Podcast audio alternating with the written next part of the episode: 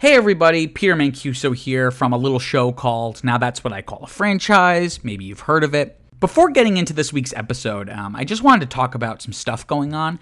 Um, we record our episodes, you know, months in advance, but as of the release of this episode, uh, both the Writers Guild of America and the Screen Actors Guild uh, have gone on strike against basically all of mainstream Hollywood, uh, which is represented by the Alliance of Motion Picture and Television Producers. Basically, both unions are demanding their fair share of the profits that their hard work and uh, dedication produces for these, you know, multinational media conglomerates and uh, their overpaid CEOs. Now, when SAG went on strike, there were some questions around what counted as promotion, uh, something that could be considered crossing the picket line. Um, and there's been a lot of confusion and misinformation and mixed signals about this, uh, particularly for non union members, um, even just covering older films released by these struck companies. And on our show, that's all we do, right? We've covered like three franchises owned by Disney, which I think speaks volumes about the state of the industry. Um, and now we're focusing on Batman, which of course is owned by Warner Brothers. So, what do we do? Well, after sifting through all the information the best we could, we've decided to continue our release schedule as planned. Uh, we're not doing this out of laziness. Uh, if anything, delaying our schedule would actually give us more time that we desperately need uh, to watch these films and record our thoughts. But by releasing our episodes as planned, uh, we at least have the chance to insert this intro uh, and make it clear in no uncertain terms Viviana and I and the New Artist Workshop stand with workers, above and below the line, striking or not, unionized or not. And we're not going to remove this intro from our episodes until the studios satisfy the union's demands. If you want to help the cause, post about it on social media or donate to each union's respective strike funds. Alone, we can't do anything. Together, we can change everything. All right, I'm getting off my soapbox now. Time for the show. You're listening to the New Artist Workshop.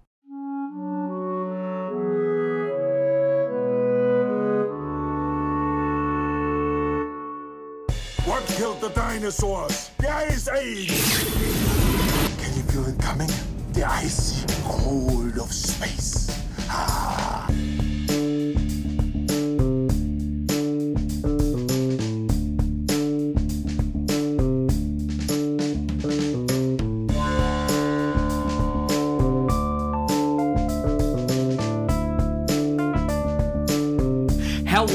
Welcome back to your favorite podcast. Now, that's what I call a franchise. I'm Peter Mancuso. And I'm Viviana Metzger, and this is the show where Peter and I pick a film franchise and go through every single installment the good, the bad, and the ugly. When we get married, will you change it to and I'm Viviana Mancuso?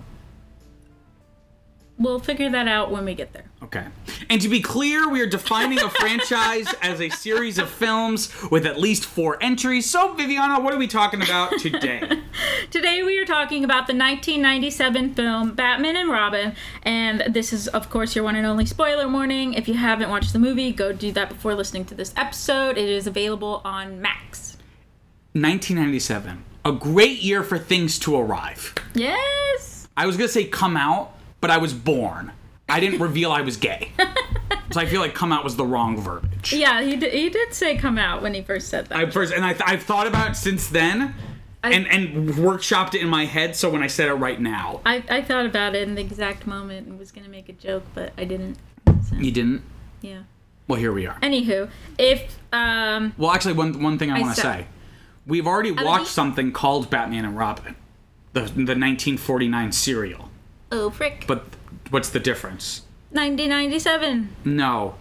That was Batman A A N D D Robin. Oh. This is Batman ampersand. Robin. Ampersand Robin. Batman ampersand Robin. That's its that's its real name. The, the the newer Fantastic Four movie that they tried doing that was like everyone hated. Uh, yeah. The marketing for it, like it just said fantastic, but the middle A was Yeah. just a four. So within like mo- like the fan community, people refer to it as fan four stick. Anyway, oh, people of the internet, so silly. oh you weirdos, yeah you goobers. I was trying to think of Um, a word that wouldn't be too mean. Okay, why don't you read the letterbox word? Okay, well, if I seem like I'm shouting throughout this episode, it's because Uh, Peter says I need to project more and not talk so much in my throat. So I'm trying to do that so that y'all can hear me. Okay?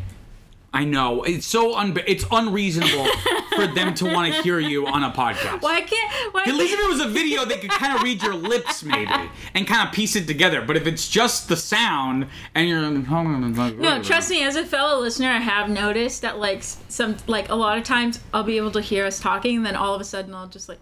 "Mm."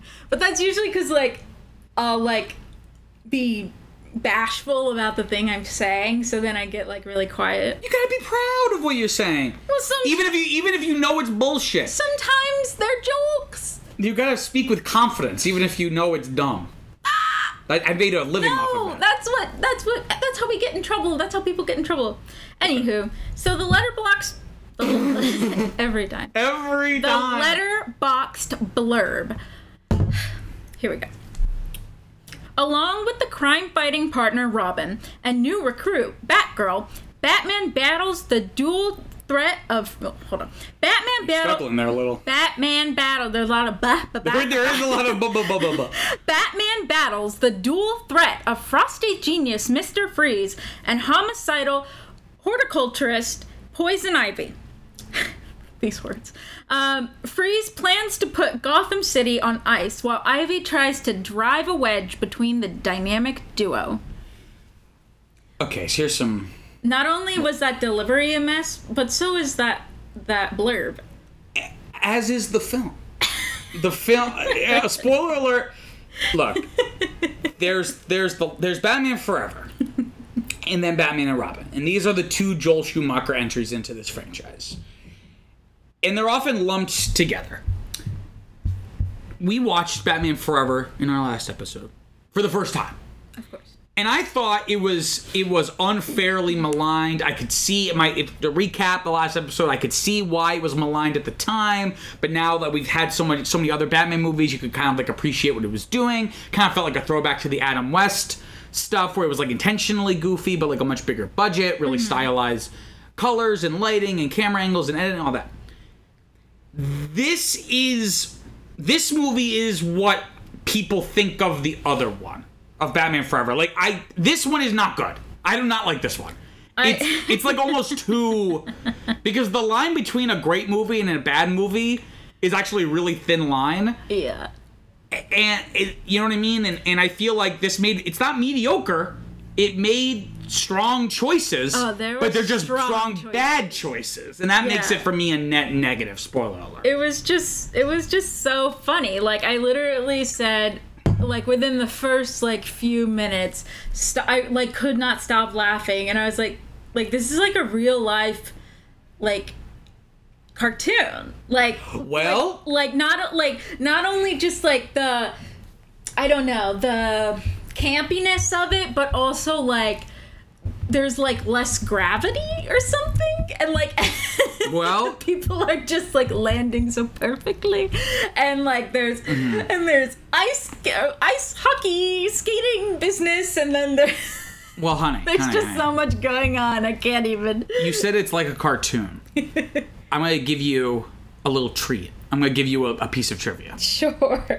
according to John Glover who played Dr. Jason Woodrue yes Joel quote Joel Schumacher would sit on a crane with a megaphone and yell before each take, "Remember, everyone, this is a cartoon." End quote.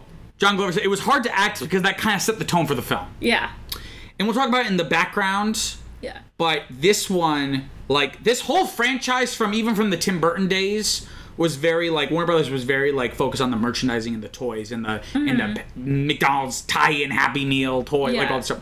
This one of all of them was the most toyified oh really in terms of like we're gonna make choices for the movie are- based off of like what we want to do for the Ah, merchandising, as opposed to the other way around. Because yeah, these would be like great like action figures. they they they made a lot Um, of decisions kind of like looking ahead to like oh this will make a shit ton of merchandising money as opposed to like Yeah. making a movie that they want to make and then how can we merchandise it yeah, know? I feel like I feel like maybe two major like downfalls of it might be that like the the attempt of just like merchandising right out the bat, and then also, um, oh, I forgot.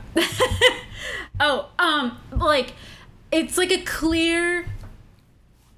This is like a clear example, I think, of like the something that you would kind of like bring up in terms of the delineation between like um like family movies and like uh kind of the the divulge from like an everyone movie to like a children's and an adults movie um because like we were saying This is very kid. Like the last one had Schumacher tried. Sorry to interrupt you. Schumacher tried to make it more psychologically complex, as we read, and a lot of that was cut out. Mm-hmm. Whereas this one, I think he just gave up and was just like, "Fine, I'll make the movie you want me to make. I'll just make it as dumb, kid like the the the which was which was fine which is great but like i think that mixed with like it, it like we were saying when we were watching it that it's like somehow more cartoonish and somehow more like grown up in terms of like the time. innuendo and yeah sexuality. there's like so yeah. much innu- like so many innuendos and like so much sexuality and like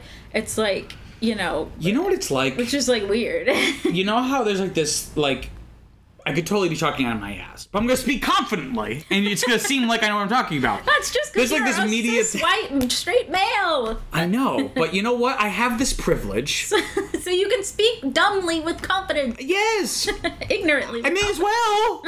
Anyway, I feel like there's like this media theory. Maybe that's like an overstatement of just like the idea of like kids, like kids want to watch stuff about kids slightly older than them. yeah So for me, when we were watching this, I think I turned to you and said, the Tim Burton Batman films were made for like 13 year olds. Mm-hmm. Batman Forever was made for 10 year olds, mm-hmm. and this one was made for 7 year olds. but my point, it would, tying into the age thing, is it's more cartoony, but you're saying it's also like edgy. Because at some points, especially all the stuff with Robin, it feels very like edgy and 90s. As we said with the last film with Chris mm-hmm. O'Donnell, and like Well, he's no. kind of has the earring and he rides motorcycles. But my point is, like, it's like what a seven year old thinks being a cool teenager is like. No, that, and- and that's what makes it so it's both edgier but also goofier. No, sure, that's fine, and like I I get that like '90s, you know, implication or whatever. But I guess I'm more so referring to like Poison Ivy and how like she like She's very sexual. That's that's like Yeah. the whole thing is you know she's doing like the sultry dance to like hypnotize them. Like she like you know gets people to like kiss her, and it's all Yeah. like you know, and and that's I guess fine, but like it's also like very clear because of her like alternate like prior persona person. They kind of do a Catwoman Like thing she, again. she's like very it's- like frumpy for some reason when she's like a smart doctor lady, and then like some like hyposexual. she falls into a cr- into a crack in the earth and then reemerges as like a sexy vixen, like you know, Well, it's it's a very it's the least It's like the same thing with like Joker. It's like, oh, his whole personality changed when he like died, Yeah. basically. But also like just because it's like so, I don't know. Like, I feel like it doesn't have to be super sexual like that. Like, I guess like on one that end, is true to the character from like from the origin of the but poison also ivy. on the, another level, I'm like, mm, that's kind of weird. No, yeah, and I I get that, and I I assume so, you know. Um, and from what Mm-hmm. little I know about poison ivy, you know, it, it's Yeah. just like But to play devil's advocate against myself, just because that's the way it always was, doesn't mean like we can't make like a more like I don't want to use the word feminist, but it's like it's very it's a very male gaze sexualized yeah. version. I, you know what? God damn it! You know what I just remembered? What? that- what? She's getting all like she like leaned in. I feel like I'm getting in trouble. my fucking my fucking former governor Arnold Schwarzenegger was covered head to toe in fucking silver paint, tapping his toes with fucking polar bear slippers. oh my god! to, yeah. to the snow miser. Is that his name? I know the other The- one's the, the- heat the- miser. Is he the cold miser or the snow miser? I think that that's a good question. I don't know. I don't know. The blue brother. And Ice Ice Meister or one of those. I'll look it yeah. up. Tapping his toes to that. And then you got Uma Thurman over there, like, uh, basically, you know, It's two selling herself out. And, yeah. and and I get that, and I I jotted that down in my notes that like there's obviously That's like a you did write clear. Oh yeah, I wrote notes. Yeah, this is the first time that. Vivian has wri- written notes probably since like, our like first episode. a million years. Um, but like weeks ago. Well, I think I I know more of like kind of what Mm. we're doing. For context, our very first episode, her notes consisted of like Bluebies. blue Mystique's blue boobs and X Men, and being like, "Why is that person wearing that shirt? That's weird." anyway, on to my next note. Any, anywho, um, and I noted that in my notes um, that like there's a clear delineation between the two. It's like Mm, kind of like It- it- whiplash, almost like it's you, it's like kind of ridiculous, but it is like cartoony in the same way. It's like you know, like poison, like where's Poison Ivy? Like in South America is where we first meet her in the jungle, and It's always like the most she comes out version, Yeah, yeah. like in the like jungle themed or like Amazon themed like a party or whatever, and it's like you know heat and vines, People and dressed up as plants and gorillas. stuff, and yeah, fucking weird people dressed up as They, th- gorillas. those suits reminded me of like those modern inflatable gorilla suits that people wear and like they dance. Like that's where they remind me. Oh of. Oh my gosh. But then then there's like, you know, Mr. Freeze and it's like his his fucking henchmen are like sh- freezing their tails off, you know. Um except for Vivica Fox question mark Who I think was supposed to have a larger role in the. who has less clothes but is seems fine. it's you. Well, she's she's already hot. She's hot. yeah, she's already hot.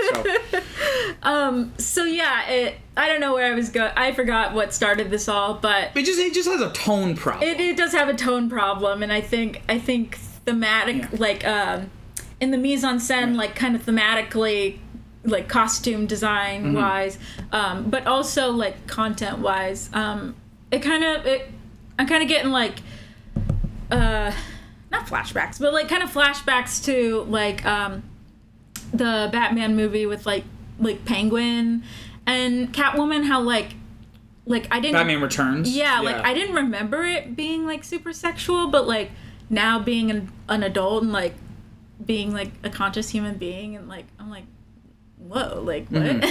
like like it doesn't have to. Mm-hmm. This be, was the big summer blockbuster for kids. like what? Yeah. I mean, it's fine. It'll go over their heads, but it's still like. I don't know. Was that necessary? Like, yeah. Mhm. um, just seems strange. But yeah, live cartoon. Joel, Mm-hmm. he did it. Speaking of Joel, should I give you some basic info about the film? Please. I've Okay, so it was directed once you've been dying for it. It was directed once again by Joel Schumacher, who in between the last Batman film and this film, he directed uh, I guess a legal drama called A Time to Kill. Uh, it was written by Akiva Goldsman. Oh who- wait, a time to kill the the one with uh, the black guy and he, um, yeah, Samuel Jackson. and his um his daughter gets raped. Uh, yes, Yes. Oh, that's a good movie. Yeah. yeah. Yeah. Well, directed by Joel Schumacher. Um, it was Or, written. No, two white. Oh yes, yes. Yeah, yes. yeah. Um, this was written by Akiva Goldsman, who wrote the last Batman.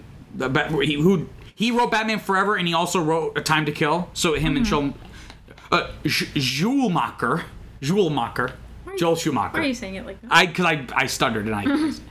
um, was produced by Peter MacGregor-Scott, distributed once again by Warner Brothers. Uh, was released in June of 1997. It had a budget of about 143 million dollars and made about 238. So, if you take into account advertising, all the extra cost, it, it broke even at best, but was not the same success that the other films had had been. Um, but had you seen? You had you. well, yeah, because I Yeah. mean the the fucking checks for this this movie. Are you kidding me? yeah. Like Arnold Schwarzenegger, like Uma Thurman, jo- George Clooney. who was not a huge, but this was like his first big But movie. though. still, still, He was a pretty popular on TV. He, he, wasn't- his claim he to fame was um, yet?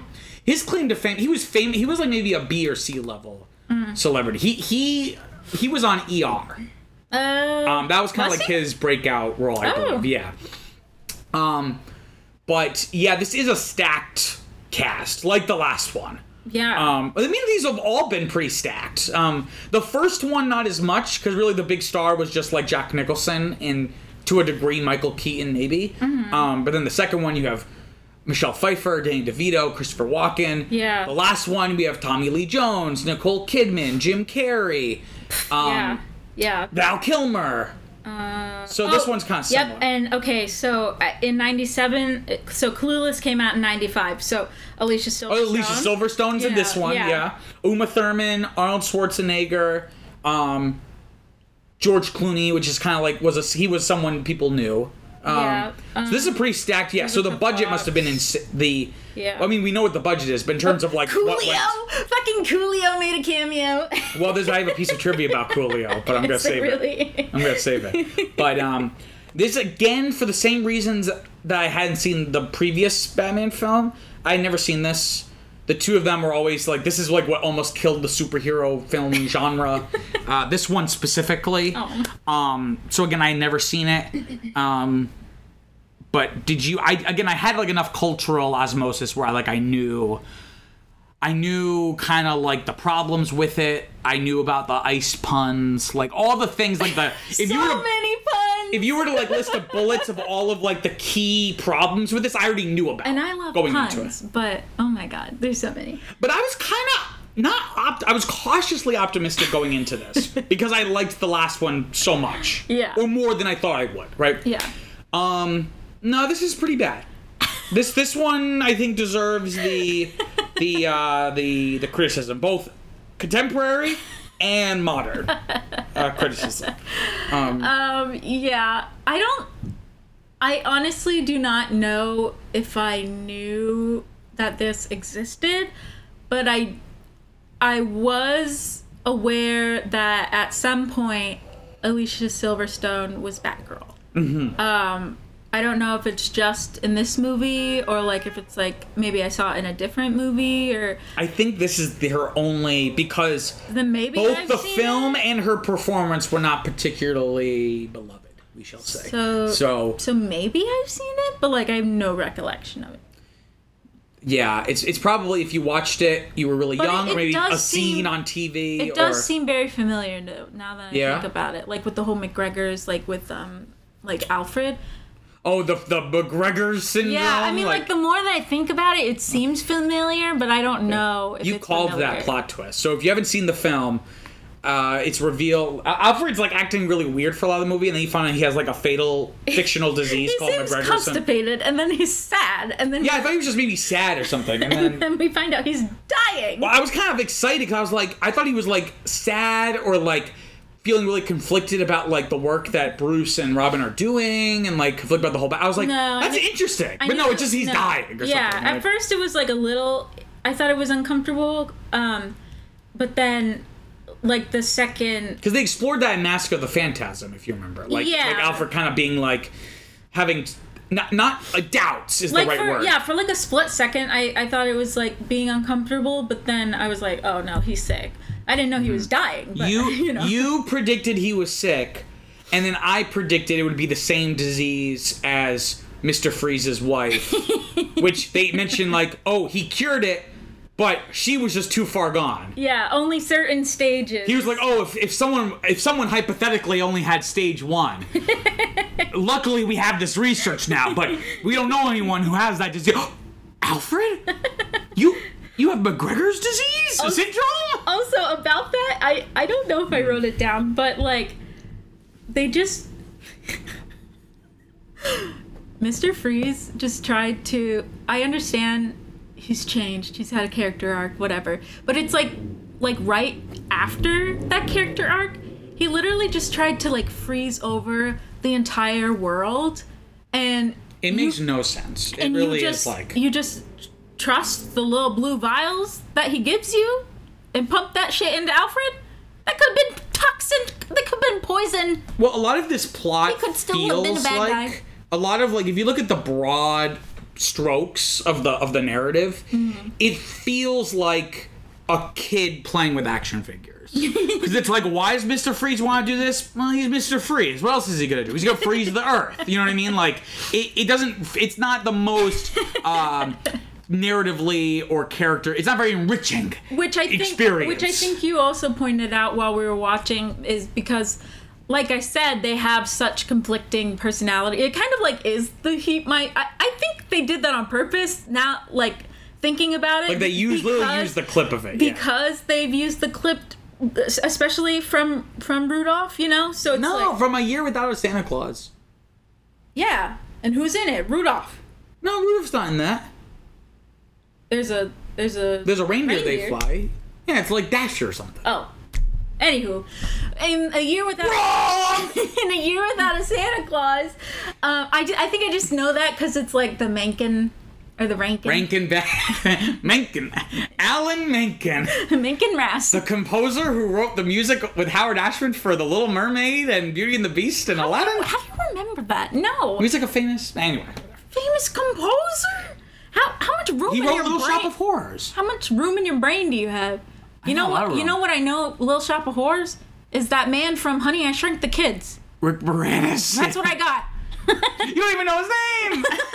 you think I got room in my brain for all that shit? I got a big. I'm, I'm, look, some people are built. I'm just built different. I got a big brain. like I was saying, Sorry, yeah. I re- bringing that quite literal comparison, um, you know, of, of She's coming from the steamy jungle. yeah, of her being basically the heat miser. At one point, you literally asked me like, "What? What does she want? Like, why are they working together?" And it was like this whole convoluted thing because it was like, because it was like, oh, she wants to do this to like save the Earth, which is like. Like why aren't the super? Uh, I'm doing it again. Shit.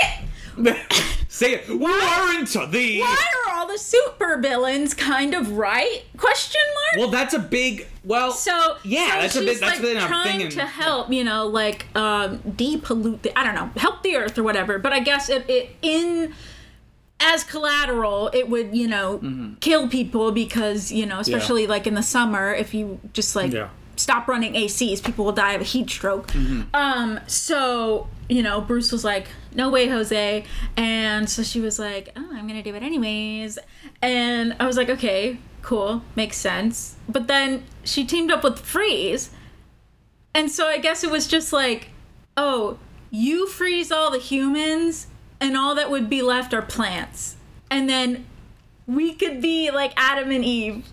Or, excuse me, Adam and Evil. Um, That's right. They say that. He's like Adam and evil. and rule the plants, the like Right. the animalized Viviana, plants. give us your best because you're so great at impressions. Give us your best Arnold Schwarzenegger impression. Don't even know what to say. Say Adam and evil.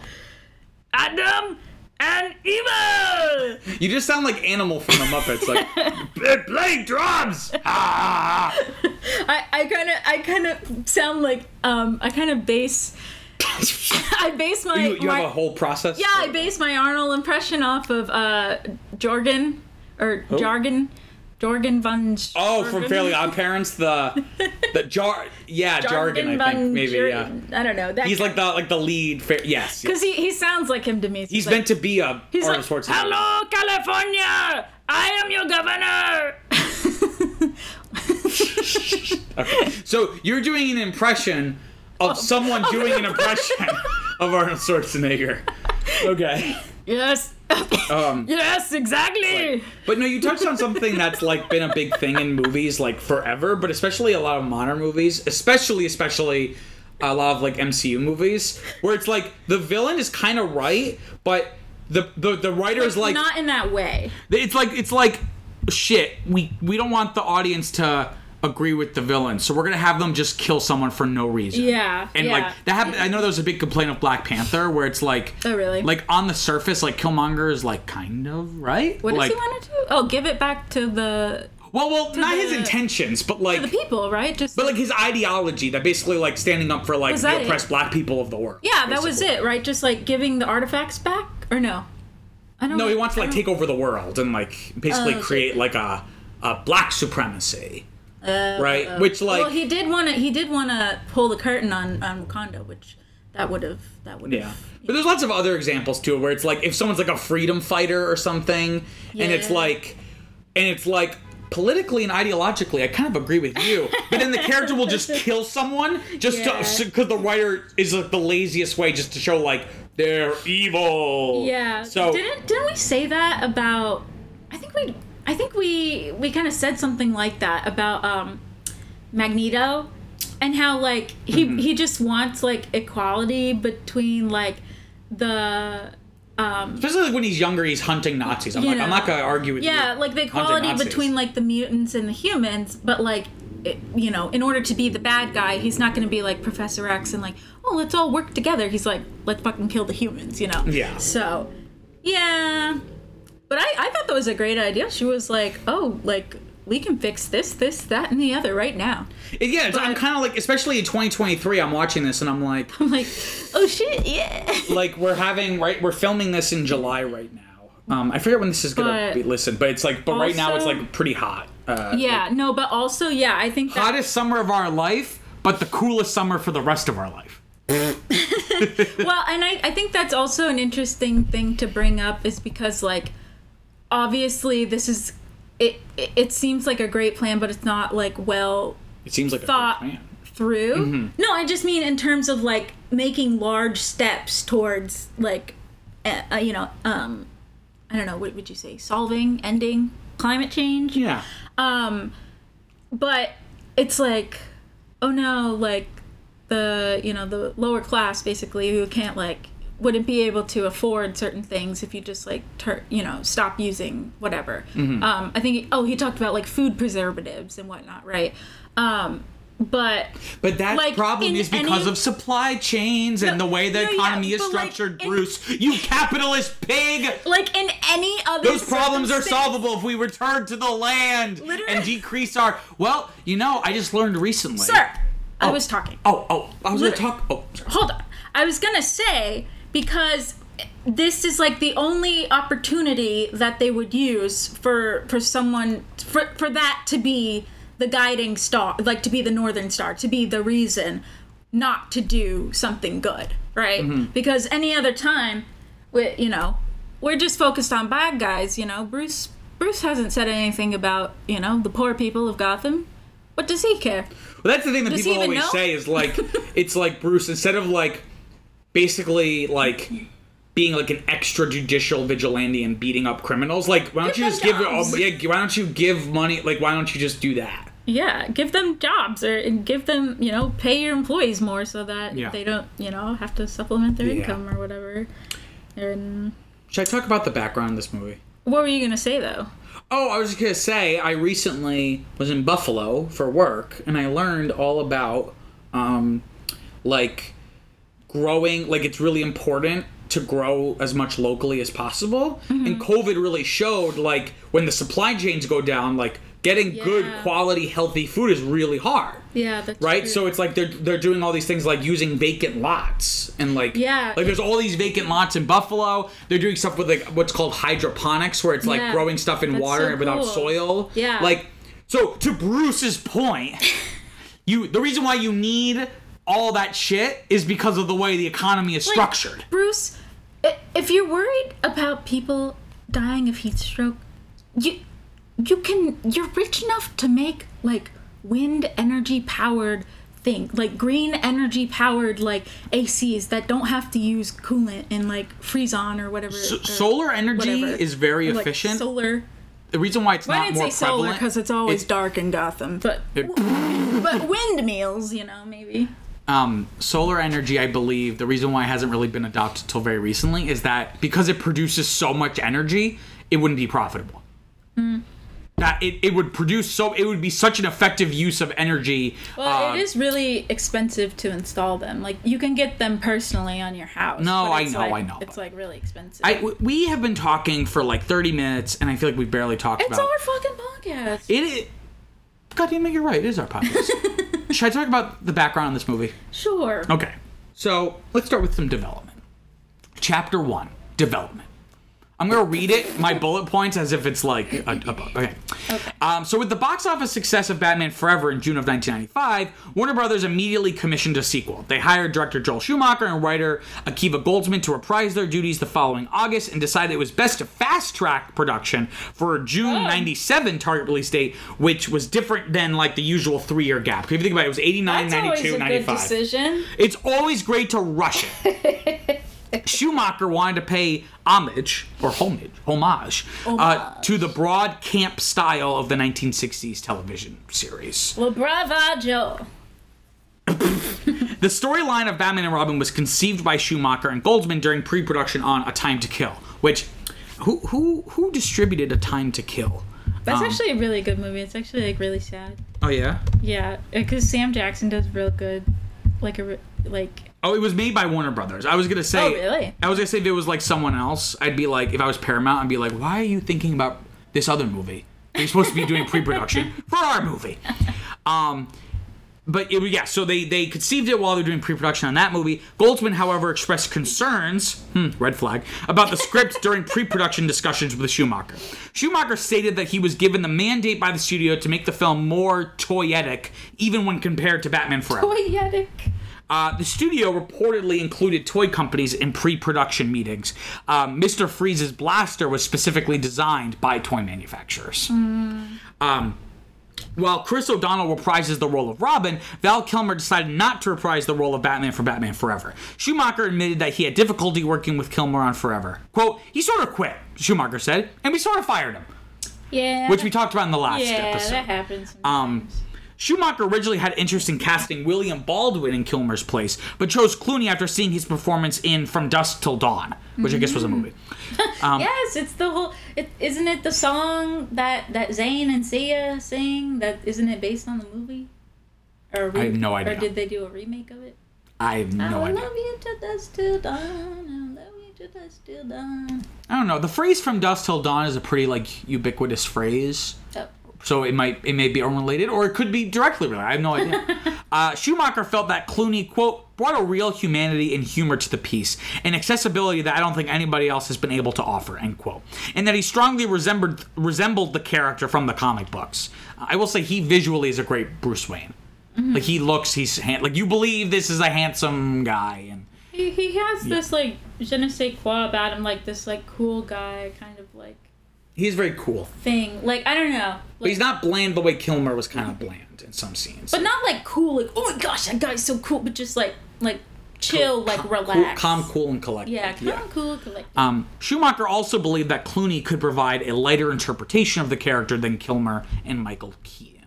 Um, Ed Harris, Anthony Hopkins, and Patrick Stewart uh, were considered for the role of Mr. Freeze before the script was rewritten to accommodate Arnold Schwarzenegger's casting. oh, that would have been funny. Schumacher decided An that icy patty. that would I think they all dodged a bullet. Uh, Schumacher decided that Mr. Freeze had to be quote big and strong, like he was chiseled out of a glacier. What Patrick Stewart would not have been good for because he's like a scrawny little. No, yeah, it'd be it'd be like a more sciency kind of like. Which I think he was what he was like in the. Um, I don't know if I have it in my notes here, so I may as well Is just say real? it. Mr. Freeze was from the comics. Yeah. um, but was a very very small role. Hmm. Uh, and then with the animated series in the '90s, they like that creative team kind of reinvented the character. Eh. Um, and like they created the idea of like the wife and the disease and like freezing her, and then like the exp- like the Mm-hmm. TV show invented that. So this movie is basically taking that origin story for this movie. Mm. Um, Okay. like the TV show is what made the animated show in the 90s is what made this character popular enough to be like the main villain of a live action version. Otherwise, he was like a like a D list Yeah. character from the comics. Like only showed up a couple times. Hey, well, sometimes that works. You know, Iron Man. That's true. Yes. Sometimes Um, it works. Uh, to prepare for the role, Schwarzenegger wore a bald cap after declining to shave his head, wore a blue LED in his mouth, and had acrylic paint applied. The blue LEDs had to be wrapped in balloons after battery acid started leaking into Schwarzenegger's mouth. That is not good. Ah, I got this battery acid! oh my gosh! And well, yeah, because it they like painted up to his eyes. Like how long? It's pretty impressive, like actually. that's crazy. I wonder how long that took. Like, oof.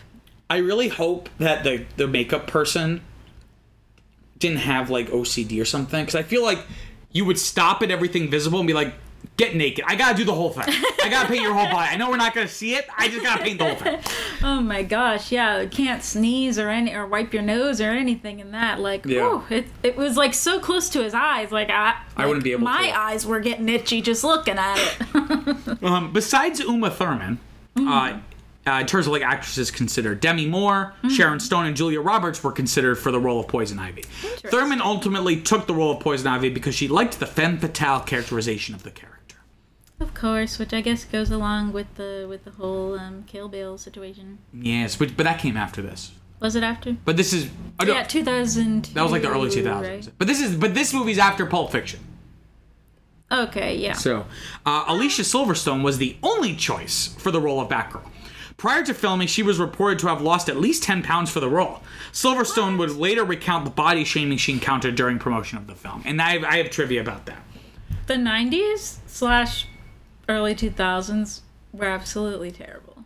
Like in terms of like The skinny bodies, like What was the what was like the word for it? Like coke chic or something? Like what's the word for it? Like or oh, like cokehead skinny or something. Yeah, or there was like a really d- disparaging term where it's like you're so skinny as if you're like addicted to drugs. Well, not as if a lot of those models Yeah. were addicted to like Well, yeah, because they would say like the most ridiculous things. Like I, I can't remember who it was. But I- I'm pretty sure it was Hilary Duff, and they like she's like on a magazine cover, and you can like, like she's like leaning or something. You can see like her arm, right? Her like forearm, like the top of her arm, and like, like she got ridiculed for it because it's like, oh, she has chubby arms. Like, there's like barely any meat on this girl. Like, what do you mean chubby arms? That's what's so weird about Like, watching movies from huh? the '90s, because within the world of the story, there'll be like a plot there about a character like being like kind of seen as kind of chubby, and like they are not chubby at all. No, not at all. And They're like, just not like you just can't see their rib cages. Like yeah, and and well, I read this like factoid thing about like the production. I don't know why, but the production of like Friends and stuff, and like all the girls, like I think besides BB, uh, well. th- that would be just the two of them. I don't know. Um, I know, especially Jennifer Aniston, but I don't know about the other ladies. But they like, she like ate the same large salad like every single day for like ten years, like. and that's um, it. like for at least for lunch i don't and and other things would be like really small and like eating healthy is good but like i feel like a lot of the the ladies like in the early 2000s like it's like they have no guts. It's like Yeah. like we we have insides you know like but like it was just like you can see people's like like hip bones and mm-hmm. like like their like rib cages and like oh the the collarbones too. I'm like kind of look like a skeleton like i don't know it's kind of scary but and to be clear, we're not body shaming anyone who no, has that body, type. shaming. I mean, like if you're naturally skinny, go off. But like, you know, just the the expectation. The psychologically unhealthy drive to be like that is really yeah, dangerous. of to be basically like to see your bones is like, and that be seen as like sexy is like kind of weird. Like I don't know. Some of us got juice, okay? Some of us are juicy. um, in terms of the filming of the movie, uh, the shooting schedule allowed Clooney to simultaneously work on the television series ER without any uh, scheduling conflicts. Ah. Uh, filming this, this I think this might be my trip. books. Big, yeah, he was double dipping there. Um, filming was temporarily halted in the fall of '96 when Mr. Freeze blaster prop disappeared from the film set. A police investigation was subsequently opened, culminating in the raid of a film memorabilia collector's home. What? Um, How do things keep getting stolen off of set? Mo- but literally cut it's a big gun. Props. How do you get smuggle that out? Literally the what was it? The actual cut of the movie or something. Listen, if Edward Like- Snowden could steal, the, like, bring that little hard drive out That's true. of, of like a government like secret facility, someone could steal something from. Because no one gave a shit on this movie. That's the point. Is that, and this actually ties I into my mean next. like, is there no security around the lot? Like, I don't know. it's just like some random person coming in and Well- stealing a giant freeze blaster. Like, huh? I will say it is as a toy merchandisable. It's pretty cool. Also, uh, the, um, What? collect. What? How would they even know? How would they even know? I don't know. They fig- I don't know. It was the 90s. Would they read the paper about it? I don't know. It's not like we can go on Google say, "Hello, like we're making a movie about Mr. Freeze." You know, this is the '90s. Would they look him up? Well, well, no, book? well, no. I, I thought you meant about like trying to find after it was stolen, but like it, the people knew this movie. Like there was still Variety has been around for like eighty years or however long. Like these are like there were there were entertainment they magazines. They write that- about them beforehand. Yeah, I it would be like know they write it it'd be an them entertainment news. Like it's a business, it's an industry. So there'd be I news they- about the industry. Like they they're making this them movie. after. Arnold Schwarzenegger was cat. It wasn't secret. Oh, If anything, that was part of the promotion. Was people knowing it's happening. oh, It's like organic promotion. oh. When comparing work, uh, comparing working on this to Batman Forever, O'Donnell explained that quote things felt much sharper and more focused, and it just felt like everything got a little softer on the second one. The first one, I felt like I was making a movie. The second one, I felt like I was making a toy commercial. O'Donnell. Who is that? That's Robin. That's Robin. Yep. Yeah. Um. Okay, and then the other thing about Yep. him He- saying, "Remember, he thought everyone." the first one was a movie when he was doing all that acrobat shit just to do his laundry and just to open the door. Really? Okay. But that's that's he he just got he has the sauce. That doesn't make it a toy commercial. He's just got the sauce, you know. um Vivian, you have notes. Do you want to go through your notes first? Do you even want to go through my notes? yes, I'm actually very interested. I'm cautiously optimistic. Well, I I, Don't let me down like the movie. I, I wrote. saw I saw all joking aside, I saw her like for a good majority of the time typing stuff on her phone. So I I yeah. so I'm interested to see what you well, I did write it like kind of how I speak, so um, That's okay. it is gonna be a little funny. That's Um, okay. Okay. Starts off from the beginning of the movie, of course. Yeah. Right. My first note. So stylized from Joel again. Because, you know, like right away Yeah. you can see like, you know, how stylized whatever. It's like it just like is. It's like this big thing, you know. Mm. Um it's like this big creation and you can like I don't know, whatever. It's very well. That's that's It's what I like about. you understand, right? Okay. That's what I like about this and the last one is that they are uh, very like big tr- big swings. Yeah. You know what I mean? yeah. They're they're nothing. It doesn't feel like it's being played safe. Yeah. It's being played safe commercially, but in terms of the artistic choices, it's very. Again, everything's always to the it nth like degree. it like takes you it takes you to another world right away. Mm-hmm. You know, whereas like like some movies you kind of got to get into it where it's like like right Yeah. away this is how it is, you know, whatever. Um my next note is my well, next, well, hold on. Can I mansplain reading notes? You sh- you should use them as like a jumping off point. You don't need to like. I know, but like I, think- have a bullet here that wrote that I wrote bat both Batman and Robin logos, comma emphasizing team up. What I would say is it was interesting how they had both logos overlaid each other, kind of really. No. but you don't have to read it word no, for word. No, but I think the wording is funny. Oh, okay. So if you would just wait, my second Okay. bullet is OMG, a double whammy shots back to back, butt crotch, butt crotch. That is So- true. There were a lot of extreme because that was just one part of the last one. This is like they know they knew that that was something like this almost kind of feels like an fu to the people who complained about it in the first movie. Okay, you're, you're. I just I'm sorry drooling. I'm sorry. yourself. I'm foaming at the mouth. foaming at the mouth with Um, this. because they did because now there's two of them and they really zoomed in and Yeah. and uh, when And- when and- Batgirl put her stuff Yeah, on they they do it for her and they zoom in on the titties. Yes, even with Excuse me, her breasts. Um, then I also talked about like the corny dialogue, um, and Yeah. Uh, oh, and that Robin also gets a bike or has a bike now. Um, like a cool like a like a comic booky looking one because before he just rode like a standard motorcycle yeah. whereas yeah. now it looks like a toy Yeah, and I, I thought that. But I human size. I just thought that was interesting because I would think that they would go together, like just in the Batmobile, but I guess not. But whatever. Who cares? He gets a cool bike. Um, and then I also I made a note. Why did movies get FaceTime way before we got it? well even going back to 2001 I the know. movie I know. Yeah, that's what I think about all the time. It's like, how did they? How did they have this concept in movies but not in real life? Well- like how? Where did they well get that from? well i will tell you and how could we not execute it? i will tell you oh, please. because Do you know? you're yeah i do know or are you just are you just speaking with I who's to say who's you'll never I'll never tell Somebody fact check this man. XOXO, I'll never tell.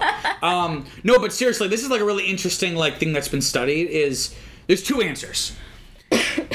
Answer number one is um, certain technologies seem inevitable, um, even if they're not.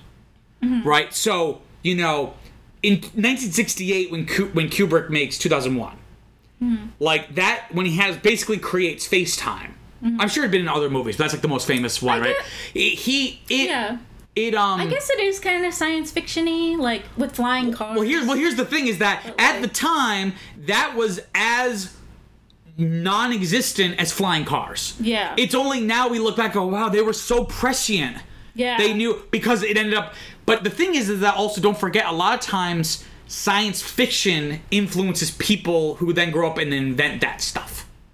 I always thought it was the other way around. Not it's sometimes it's kind of like a a, a- Yeah. a cycle like art imitates life and then life imitates art Yeah. back right so Yeah. i'm sure there's plenty of things that were created because someone watched a movie Mm-hmm. when they were a kid and then they grew up to be an engineer and be like wouldn't that be cool if that was real um but no in terms of that like it Like made sense it made sense that you know we have telephones we're able to communicate audio Mm-hmm. who's to say in the future like but the thing is kubrick isn't able to explain how this is done Yeah, that's that's Because at that time, there's- there's- about. there- it's like movie magic, whereas like there's like a practicality that needs to be put in. Like, yeah, to- like it's because it's not a major plot point, so they're not discussing. Because at the time, there's film stock and there is videotape, Mm-hmm. but at that but at that time, that's all something you would film and then show someone later. There was no way to like um like they were just now doing some. Well, don't forget there was TV existed, Mm-hmm. like live broadcasts. So they'd already knew how to do this, but it No, just I know. wasn't. I mean, like, like personally, like I, I could talk to Alfred in well, the I think I think of. I think something like that is they know this technology exists, like being able to transmit visual. Uh, you know, like like how they broadcast something on TV, like Yeah. sports or, or news or whatever. Yeah. Um, who's to say in the future they don't scale it down to the point where we can all have these devices in our pocket? But don't forget, it's Mm-hmm. I always always think about Char- Charlie and the Chocolate Factory. Uh, Or what? I yeah, I always think about that. About what? About the boy, the TV boy, and how like oh, you know, oh, like, being able to go like in we the game, can or we can transmit audio and and video. Why not physical Why matter? not you know smell at the you know at the least, and then maybe like physical things, and then you know, Mm-hmm. not just recreating them, but like literally taking matter in one point in space are. time Yeah, so it. you know like the the whole trope of like oh you stay up late you watch like the shopping channels. Who's to say you don't call up right now, give your give your credit card number, and then you get it right then? Exactly. Well, that's the have to thing. wait, you know? That's that's your you. What you're doing is you're imagine. That's what these So- filmmakers do. They so I- imagine what the future could be like Yeah. based off of what currently exists and go and extrapolate it. But it's also always funny because it's always like, like you know, in 2001, that movie. It's a 1968 vision for 2001. So they have FaceTime, but it's like a payphone. You go into like a Yeah. little room Yeah. and you put in, you know, you pay a, a- an amount Yeah. and you have like five minutes or something. You know what I mean? Yeah, Like it was like well, it was like it's always done with that lens. Like they he he predicted FaceTime, but he didn't predict like mobile phones being able to call. You know what I mean? He didn't predict that. Mm-hmm, Um, Well, same, yeah, same thing with uh, you know Back to the Future, and then also with um, with Michael Keaton's Batman. Um, how they were like very like '80s, '90s computer, but like computers, but what they were doing was like more technologically yes, advanced. Like, yeah, precisely. Yeah. so Um, similarly, like with if you look at Star, we're really getting off topic. But if you watch of the original Star Wars, the Death Star plans, like it's a futuristic world where they have light Star speed. Wars, yeah, But like it's Star. Wars plan, it's like on a basically a floppy disk. That's in R two. yeah, yeah, Right. But then there's like the holographic feature, so it's like, oh, crazy. I don't know. So it's like this weird disconnect. So that's why when you watch the original Star Wars, everything is so analog. Mm-hmm. Like the stuff they're using, like there's a lot of like physical switches. Like when the Millennium Falcon, they're like clicking shit. Yeah, yeah. You know what I mean? Like, uh, whereas if someone created that today, it would probably be like all touchscreen. Yeah. Right? You know what I mean? So it's always through the prism of current technology. Mm-hmm. Um, So yeah, so I guess that was kind of like a silly thing to note, but like when I, cause like, on with first impression, like when I first see something like that, I'm like, like whoa, like how did how did they how could they do that? You know, like how did they even think about that? Like it didn't exist or whatever. Um, but yeah, now talking it through and thinking it out, you know, it seems a little bit more probable. But I don't know. I just I just always thought that that was kind of weird because that's like like a, a kind of uh, like stereotypical thing with like crime fighters, right? With like so Batman is you know can do that uh, FaceTiming with Alfred, and then like Kim Possible, like I know it's silly, but like Kim Possible like will FaceTime with Wade, and it's like we didn't have that capability back then, but like that was like such a trope that like it was such a common thing for them, for those type of people to do, you know. Um, so this coming out, you know, being from the '90s, I'm just like, what? How'd they even do that? Um, but sometimes I forget it's, it's 2023. Anyways, and then my next note is so silly set and costumes. Um, I think going along with my first note would be the stylized, um, but it's also just like kind of silly in a way. But now knowing that he literally told them to remember it was it's a cartoon, it makes sense. Yeah. when you understand that, and like John Glover, it set the tone. yeah, It's yeah. like, why are you going to treat it seriously if the director's literally like, ah, who gives a shit? Yeah, yeah, You know what I and- mean? yeah, and I think um, I will say, Mr. Freeze actually does look kind of sick. he, Like, it, it's a pretty cool. uh he looks kind of funny with his hat on, with his like helmet thing on. Yeah. But like, yeah, he looks he looks kind of like you wouldn't want to run into him. you know? You wouldn't want to run to him in a dark alley. Um, but and then I also did know about how like Batman is kind of like a lot cooler, I guess, in this version. So like I said, Batman has a cool, smooth ass entrance. So he just like kind of glides down out of the ceiling and like you Yeah. know I don't know, it just like seems like a little bit more suave than the other ones. I In terms of his entrances as Batman, or are you talking about George Clooney? It just seems Bruce? like it seems like whereas like the other ones were like kind of stiff or forced. It's like he's not being stiff. He's just like being Mm-hmm. Yeah. still because like he's cool. Well, of I the four movies in like the Burton Schumacher have no verse, this is the most expensive of them. So you might also be seeing like an increased budget being reflected, right? Like, uh, Mm-hmm. yeah, maybe so. you know what I mean? Like they could do cooler things with uh with Batman now Yeah, because they have more money to throw at it. yeah. I don't I don't know what's up with that gravity thing too, but yeah, the, I could see that. I'm sure that's like a post production thing because that's not What gravity real. thing? It's like there's like less gravity. It's like they like. They like There's a plot point where there's, like, gravity. or- no, no, no. They just like gently land on things. Oh yeah, or because like, they yeah, like jump up and it's like some from super far away. It's Yeah. like it's kind of like like Beast or like the Toad guy or something From you know? X-Men? Yeah. Um, and then yeah, so so go along with the cartoon. Um, they're the ice skeletons. That was silly. I have a running list of all the most like anytime Viviana bursts out laughing, I made sure to write down. um, can I briefly just go through them all very quickly? Your notes? No, not my notes, just all All like, my laughing points? Yeah. Sure. Um, sliding down the dinosaur. Yeah.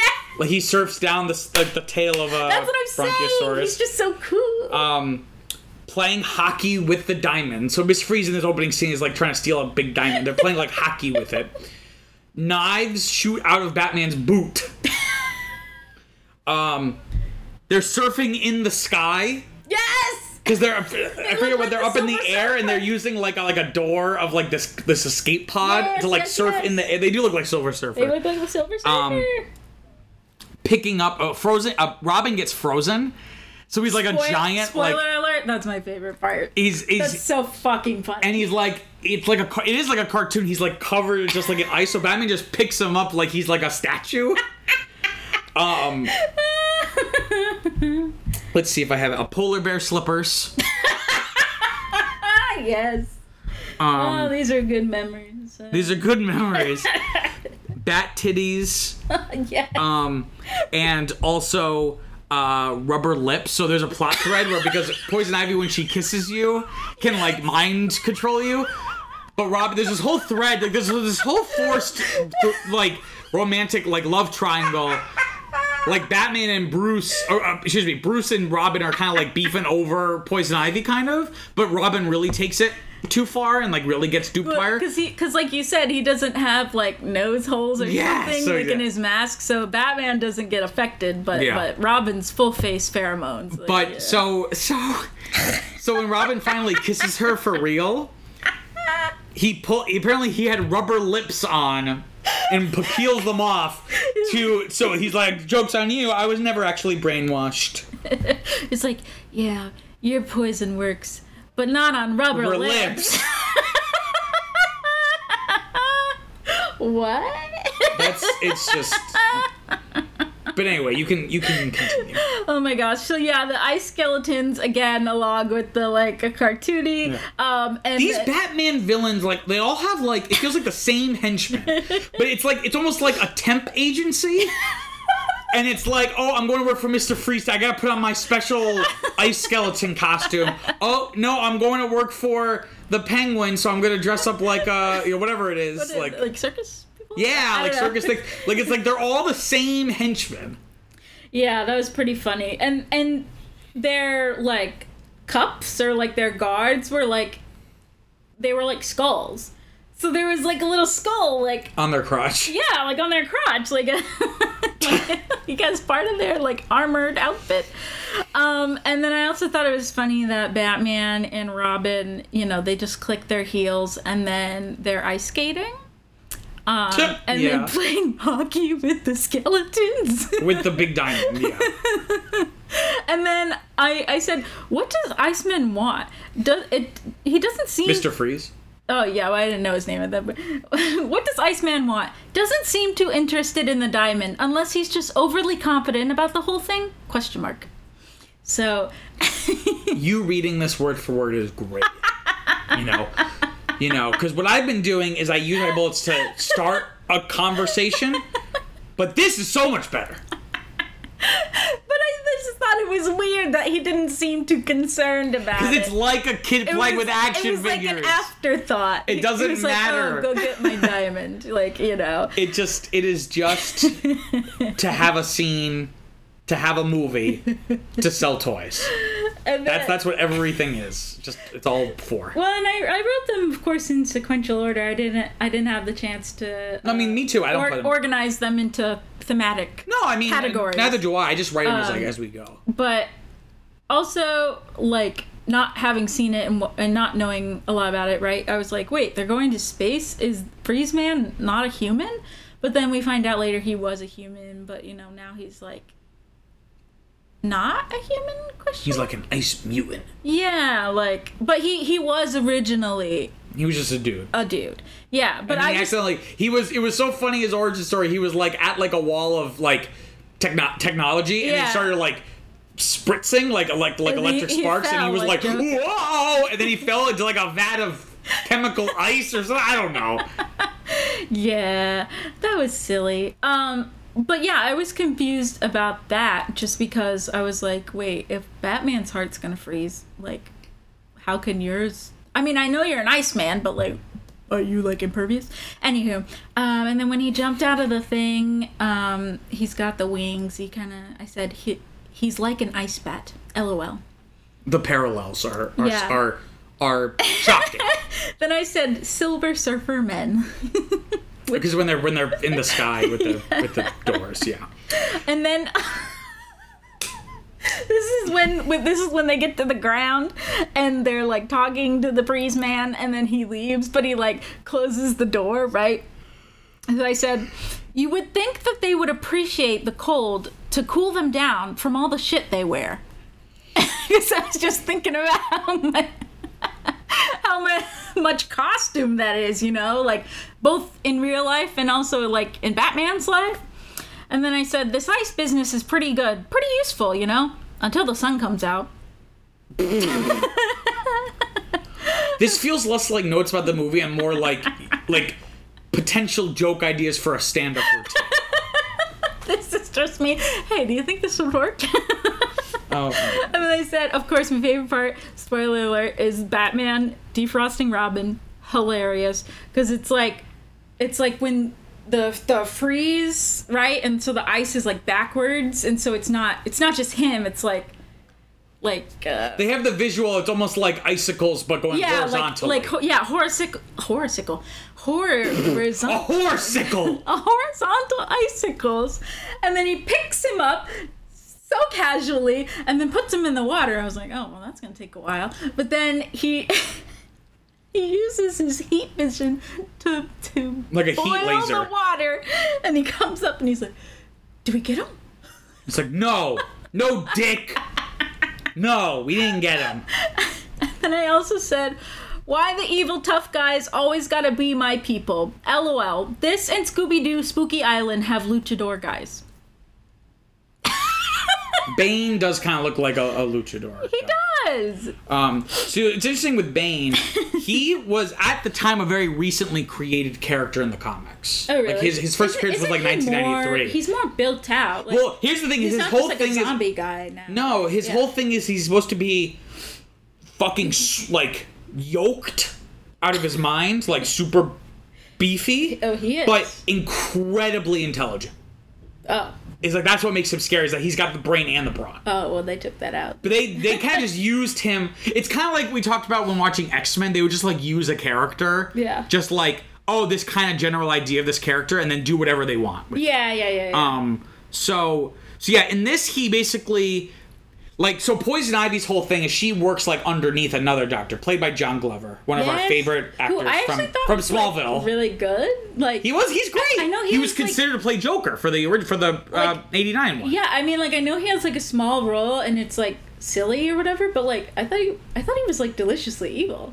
He just like his role as Lionel Luthor on Smallville. He's deliciously evil. Deliciously evil. um, but the whole so the, the so the setup is she's like works underneath him, and he is like trying to create like basically kind of like. Uh, like the Captain America, like super soldier serum. I think they even say super soldier serum yeah, I guess it, so. Yeah, which kind of feels like something a for ripoff the of. military. um, basically. yeah, like sell and like basically he he gets like a random scrawny ass dude and creates Bane. who who is a uh, criminal whom they got, which is would I think would be uh, what is it called? Cruel and unusual punishment. Cruel punishment. and unusual punishment. Uh, just I think he's already breaking the law. I don't think it's like if you're robbing a bank, you're not like I gotta stay below the speed limit. no, I no, no, I know. I'm just saying, like to to prey on such a on such a Mm. marginalized community. You know, like like Skinny white guys. Yep. no people people who have committed crimes. The oppre- the Or- most oppressed, the most oppressed group of all, or gamers. or who have not committed crimes and who are you know said to have committed crimes. Anywho whatever. He's got this guy. He put some toxic in his brains and now he's like this beefy guy this beefy luchador guy and he's got the vocabulary of the of the easter island statue they- in, in night in the nightmare before the museum. No the night, Night in the museum. the night in the museum. The nightmare before the museum. the nightmare before um, but it's a shame that he's basically Bane is just reduced to being just like a mindless henchman. Yeah. Of, of Poison Ivy, which like Which I thought was weird because I I don't like I said I don't know a lot about these characters, but like I think he he's definitely more than that, right? Like Well, it's funny to watch this Unless because I'm he's in he's in the Dark Knight Rises. He's played by different Tom. Hardy. He's like the main villain of that film. oh Tom, which you've seen. You may not remember. We watched that together. Uh-huh. Um, he has like the thing around his face, kind of like maybe yeah. that's a that movie has problems, but that character design and that mask is like kind of like Chef's Kiss, like really great. Mm-hmm. Um, but, but we'll save that for then. But it's weird to. That's my that was my first and really only introduction to Bane, mm-hmm. and then to watch this.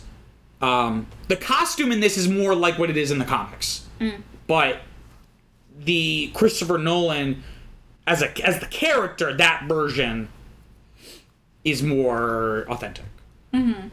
Here he's just kind of like me hungry. yeah, Like, you know things he's, that. he's kind of like Rocky, not the fighter, but like Rocky, Rocky horror, Rocky. he's he's you know, you don't remember. No, I don't remember. And you remember you remember the Glee really like- you remember the Glee version and it was Sam playing Rocky and he was just like Oh, kinda. Yeah. he was just kind of like Frankenstein's monster but like for sex. And Oh. he, he was in like the little no, gold shorts. Really. Eh, it's okay. Doesn't matter. Anywho, whatever. And then I said, OMG, John Glover's performance. And then I said, yo, WTF is wrong with Alfred. I said, he's so wise. Oh shit, he dying. Well, Can I ask you a question? Yeah. How do you feel about Clooney in this role? Uh, in theory, this is great casting because I think he's able to do like the suave Yeah. part. But again, with all of these movies, the, the they don't really give him great material. It's not even that it's bad; it's just not a lot to go work with. Yeah, I don't I don't know if there's enough for me to to feel strongly one way or the other, but like I mean, I guess he was okay. He was fine. I don't know. Like I wasn't when I saw I George know. Clooney, I was just looking at his face because like he I don't know, what would it be called a five o'clock shadow? It's like his whole face was gray. From from his like where his mustache and his beard would be. so I was paying attention to that. and then um, something that I did bring up um, previously was his uh, relationship with Alfred, and so I said, "Oh, more Alfred cuteness with flashbacks." Um, so I I kind of appreciated that, and like especially with with him dying and stuff, like you know, kind of kind of setting that up a little bit more emotionally made it more uh, impactful. Um, I think, and but I don't know. There there is some part of me that just like wants to see a lot of like just them being dudes and like I don't know. I just feel like Being like actual characters and human beings, and not just like an action figure. yeah, I just feel like like Alfred is so wise, and then like he just has like so much to teach Bruce, and so just like him kind of raising him, and like I don't know, but also like not having the real reins of a parent because like he's mm-hmm. his employer. I don't know. I don't know. I Yeah, just- those, those little flashbacks were something. You know what I mean? Like it's it's. I just know. wish there was more of that instead of like the kind of like shadowy holographic type thing. Um, and then I said, OMFG, he's tapping his fucking toes to Rudolph, which is a year before the Santa Claus. Or no, a year without a year without a, a year before. a year without. There's Batman year one, then there's Santa year one. the famous comic book series Santa year one. And I said something about the makeup, of course, looking intense. And then I said, niece from England with no English accent. Haha. Yeah, let's talk about Alicia. Uh, I'm sorry, sh her character, like just with just looking at the script, is so unnecessary. Is so shoehorned in. I thought she was gonna be evil for a while, cause like Oh. it's it was so it seems so random. Like, why are you here? You know, like I don't know. It just seemed like she wanted like money or something like that. I don't mm. know. It just seemed it seemed very dubious. Why did she end up coming? Because she got kicked out of school That's right. For for liking to ride motorcycles, like in her spare time. in her spare time, like not while she's doing. I don't know. But I said, Alicia is so pretty. And then this was when I think. This was like peak Alicia Silverstone era, like that Yeah. late 90s. And I think this is when she's first talking to Robin. Um, and a lot of sexual tension between the two of them. Yeah. And they're. Even though they kind of end up being like a bat family, so they're like bat siblings, yeah. but there's a lot of sexual tension. But um you know, and she she's kind of like going on the tangent of like, you know, he he was kind of like not forced into it, but like felt obligated to do this, and like he could have done so much more with his life, blah blah blah. And then I, I wrote, "LOL, are all English people butlers?" Because like she's like, she was like, Their whole family their whole butlers. families are but yeah, the whole family are butlers. like what? And then There is a um, more focus on Alfred, which is interesting. Like Yeah. kind of flesh him out and like and a little. I don't know. It just Question seems kind of weird. Like, what's up with the whole brother situation? Like, why does he have to have a butler brother for the for an Indian leader? Like, I don't know. It just seems very random. It's it's like a kid playing with his action figures. if you're seven, who's the butler's brother? A butler. But he can't get. We can't get in contact with him because hi- his. It's 1997. He's in India, and they're tra- like a they're traveling a traveling agency or uh, kingdom. Re- regency, Re- reign. I don't know. Uh, and then I said, "Who is this Julie character?" Because it was kind of Well, random. that's the thing. From my understanding, there was more. I think they were gonna do more with her. Been dating for got- years? Question mark. Who the fuck is this lady? I think a year, but still, Oh, that's a long time. A year. Yeah. Well, This is the first love interest. This is the first love interest in these where it's like a pre-established Yeah. like at the start of the film they've already been together yeah. for some time. Yeah, it's not Um, like, like Poison Ivy. Or like They're really running out of. I believe this character is from the comics, but very Is that his lady? kind of. It's Like- like, like it's his, but she's uh, like very marginal character. Like maybe at one time she his, was. Um, Vicki, Valerie? No. no, Vicki's his Vicki. No, no, no. The Superman Lois. Lois. Is that is Julie his Lois? I don't think so. I don't no, think he he doesn't really have a a Lois. right? Like Vicki Yeah. Vale would be the closest example because she's a love interest who's also like a reporter, photographer. No, yeah. Um, Well, she's she's got xed out, but that was kind of weird. Um, just because she it seemed like so established, but also we know nothing about her, so it's like this movie is trying to do Yeah. the Mister Freeze storyline and the Poison Ivy storyline and Alfred dying storyline. Yeah. And Batgirl. And beef between Robin and, and Bruce about trust. yeah, and this relationship. yeah. It's just all. It's just like way like, too much. he has those visions of Poison Ivy, like Because she kisses, she kisses Julie, thoughts for him? but then when he opens his eyes, it's Poison Ivy, and then he's like, and then she's like, "Who's Ivy?" And he's like, "What?" And he's like, "You said you called me Ivy." And he's like, "She's like, who's that?" And he's like, "I don't know." I didn't understand that. Was that his own lust, or was that her, I think he did get affected by it. or the was the that her pulling like an illusion on him? illusion. I think I think he did get affected by the Oh, okay. the, the the smells, Like a little bit. but but not as much as Robin. Oh, okay. Because if you notice, Robin just like inhales it and he's like, oh. Yeah. Whereas when you look at Batman, he kind of like, Bounces off his head. yeah, he's kind, but he, it's almost like a dog if you like spray something on his nose. He goes like kind of shakes his face, like yeah. So he's like less impressionabilized by it. I guess so. Yeah, I, I was kind of confused about that and not sure if that was her doing or his doing.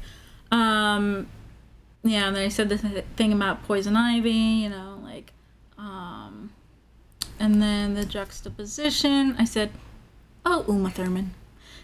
She is The sexual tension damn. innuendos. she and honestly i think people have talked about like the only like good thing about this movie and not even good but just like most of the movie is just pretty bad but like the only thing that's like so bad it's good Mm-hmm. is like uma thurman just like she fucking eats it up like She every scene like monologues to no one it's just her the way she acts her line delivery it is just uh ridiculous but the whole movie is like again it's like that it's like the 1960s series like Yeah. but it's like even more self-parody somehow and like Yeah. I well. I mean, yeah, it just seems silly like watching it, but then knowing that this was like the director's vision of like making it cartoony, like per per the mandate oh of the yeah, studio. like you know, like okay, right on the nose, like you did it, you know.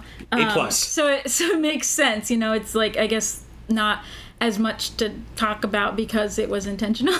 is is criticizing this movie unfair is it like criticizing a fish for not being able to fly you know the movie is is is a is a basically a two hour toy commercial should we and then I said LMAO, the bat credit card.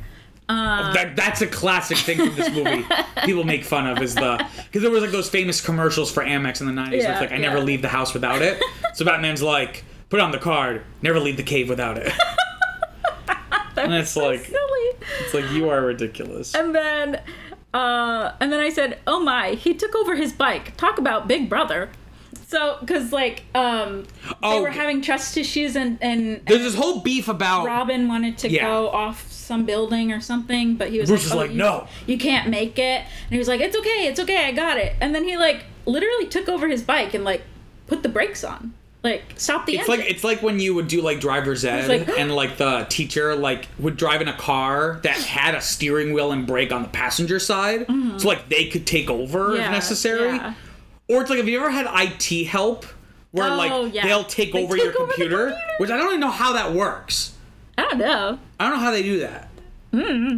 but Anywho, yeah. um, Um, yeah, I don't know. I just, I just, I was just a little shocked by that. Just like, I guess because like it, it took away a lot of agency, and I, I think it just kind of like made a like a clear or sharp distinction in their relationship that like I thought he saw. They'd already resolved. I thought he saw Robin more so as a partner and you know, they just like disagree, but I guess he's still like in charge of him somehow and you know, in some ways like and like will stop him, I guess. Yeah. Um so I I just noted that like on a on a story on a narrative level. Yeah. That feels natural that the story that these films would start to explore that Yeah. because w- regardless of how old he is supposed to be, Chris O'Donnell's a full grown man. yeah. So it makes sense, like on a meta textual level, Yeah. to raise these questions of like, I'm not your son. Like, are we a team or am I like your sidekick? Whereas, like, if it was a boy, it would make more sense that he's just doing like Batman's in charge. He's calling the shots. It would make more sense. Yeah, because they they talk they they do mention that like in the script they talk about uh, you know partners and then you know partners or family and so it kind of seems like like for the whole movie Robin is like trying to be his equal but then at the end like now with Batgirl like they're just kind of like his kids like or his like like his entourage I don't know I don't know or maybe they're all the hmm. same I don't know But I mean because she it's really forced drama. It's Yeah. really like I I don't know. It just it did not work. And then there was some speech. I don't really remember. There was some speech about being pig-headed, and I wrote LMAO. Am I pig-headed? Um, I don't know what that was about. who who said this? I don't know. Poison Ivy, maybe. Maybe, In one of her like one of her monologues about like. maybe, yeah. Um, and then I said. So she's an eco terrorist.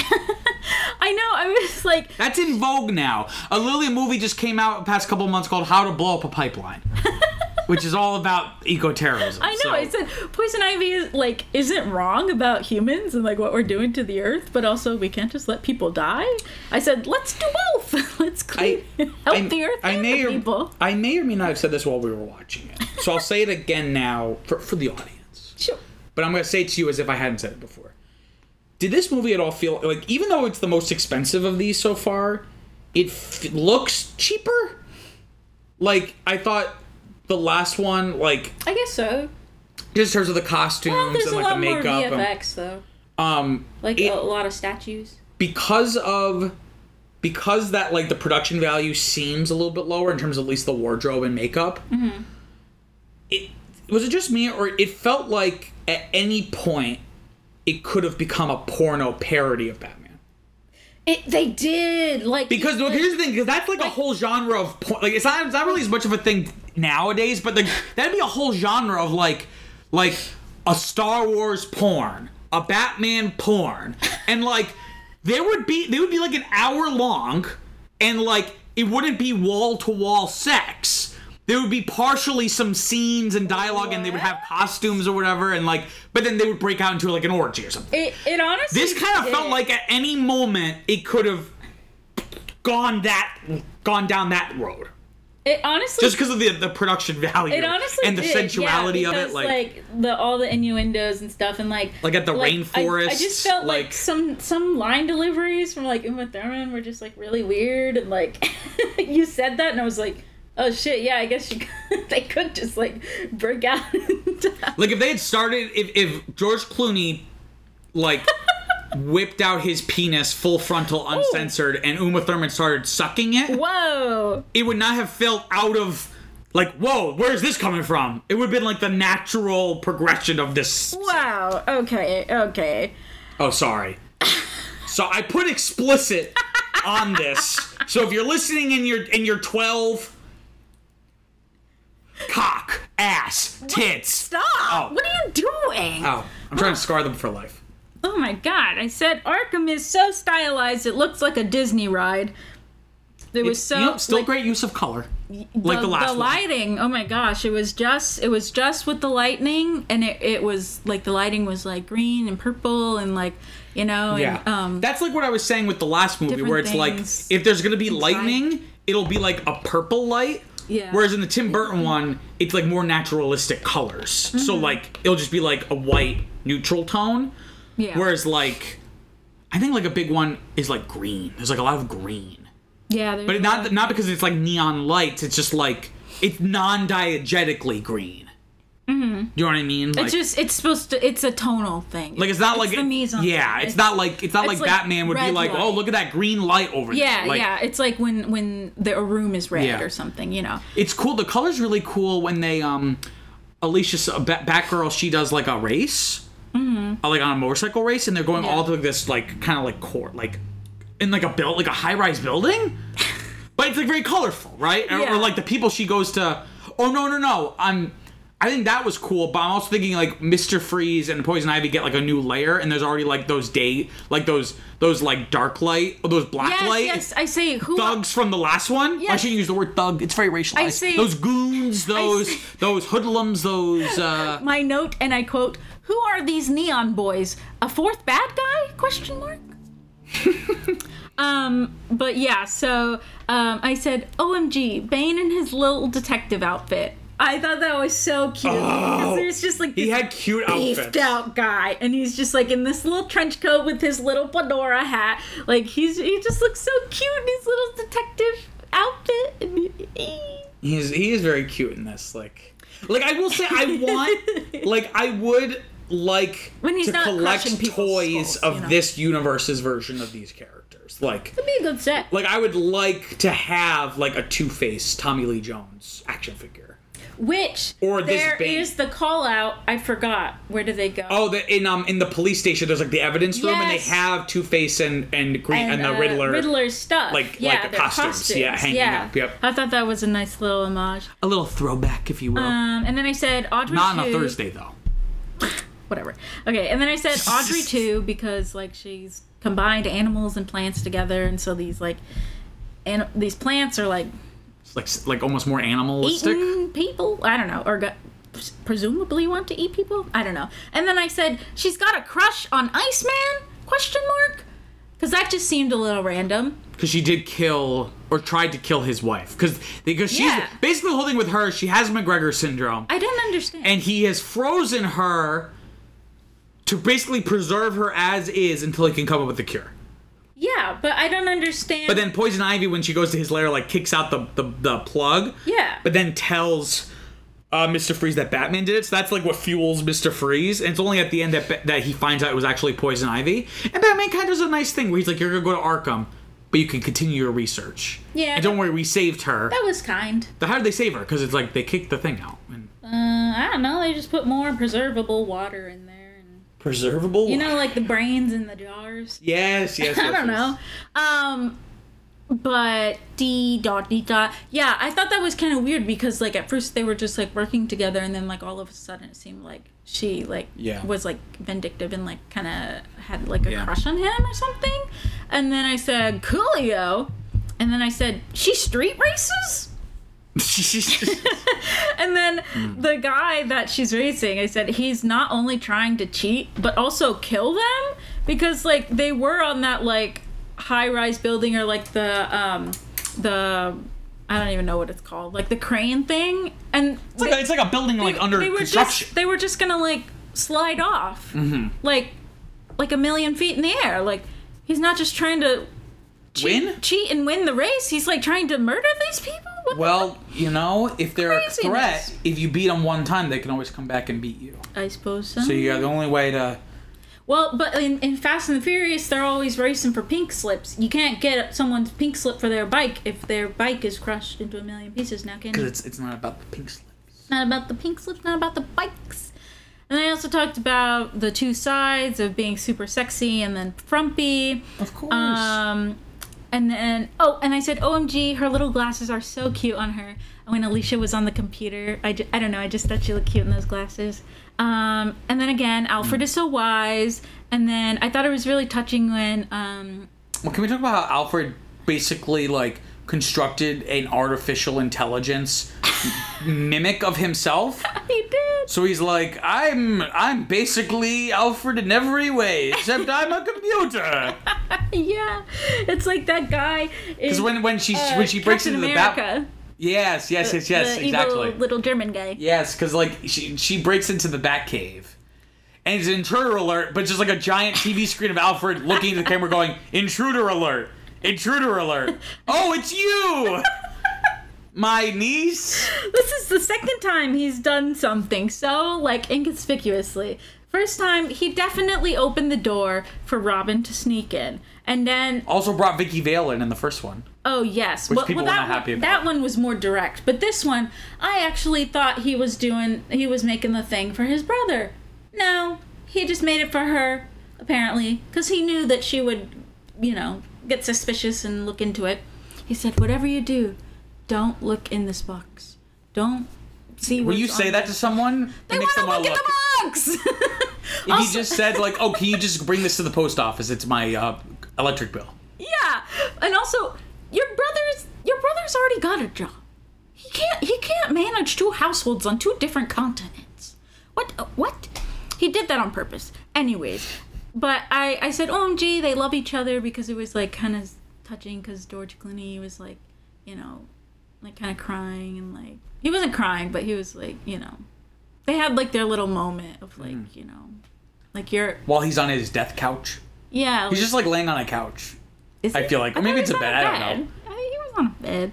Um, and then I said, he is such a cute little old man. Uh, Because he Married and divorced four times. Don't judge a man. I'm not. I'm not judging him. So love didn't I just happened to look him up, and that was like one of the things. Like, So love didn't work out the first three times. What you can what you gonna do? Anywho, I don't know. And then I said ass and tits shot. OMG. Uh rubber lips? Why eat now and not eat before? Oh, that's because Uma Thurman was like in that giant flower, but then when ba- Batman or Robin or, or no, Batgirl, when they were fighting, she kicked her into the back giant into her flower, but then it like closed and she was like screaming and stuff. So I thought it was like eating her. no, but then she went to jail. No, Or yeah, but yeah. then we saw her later. Um, and then I said, oh, and I thought.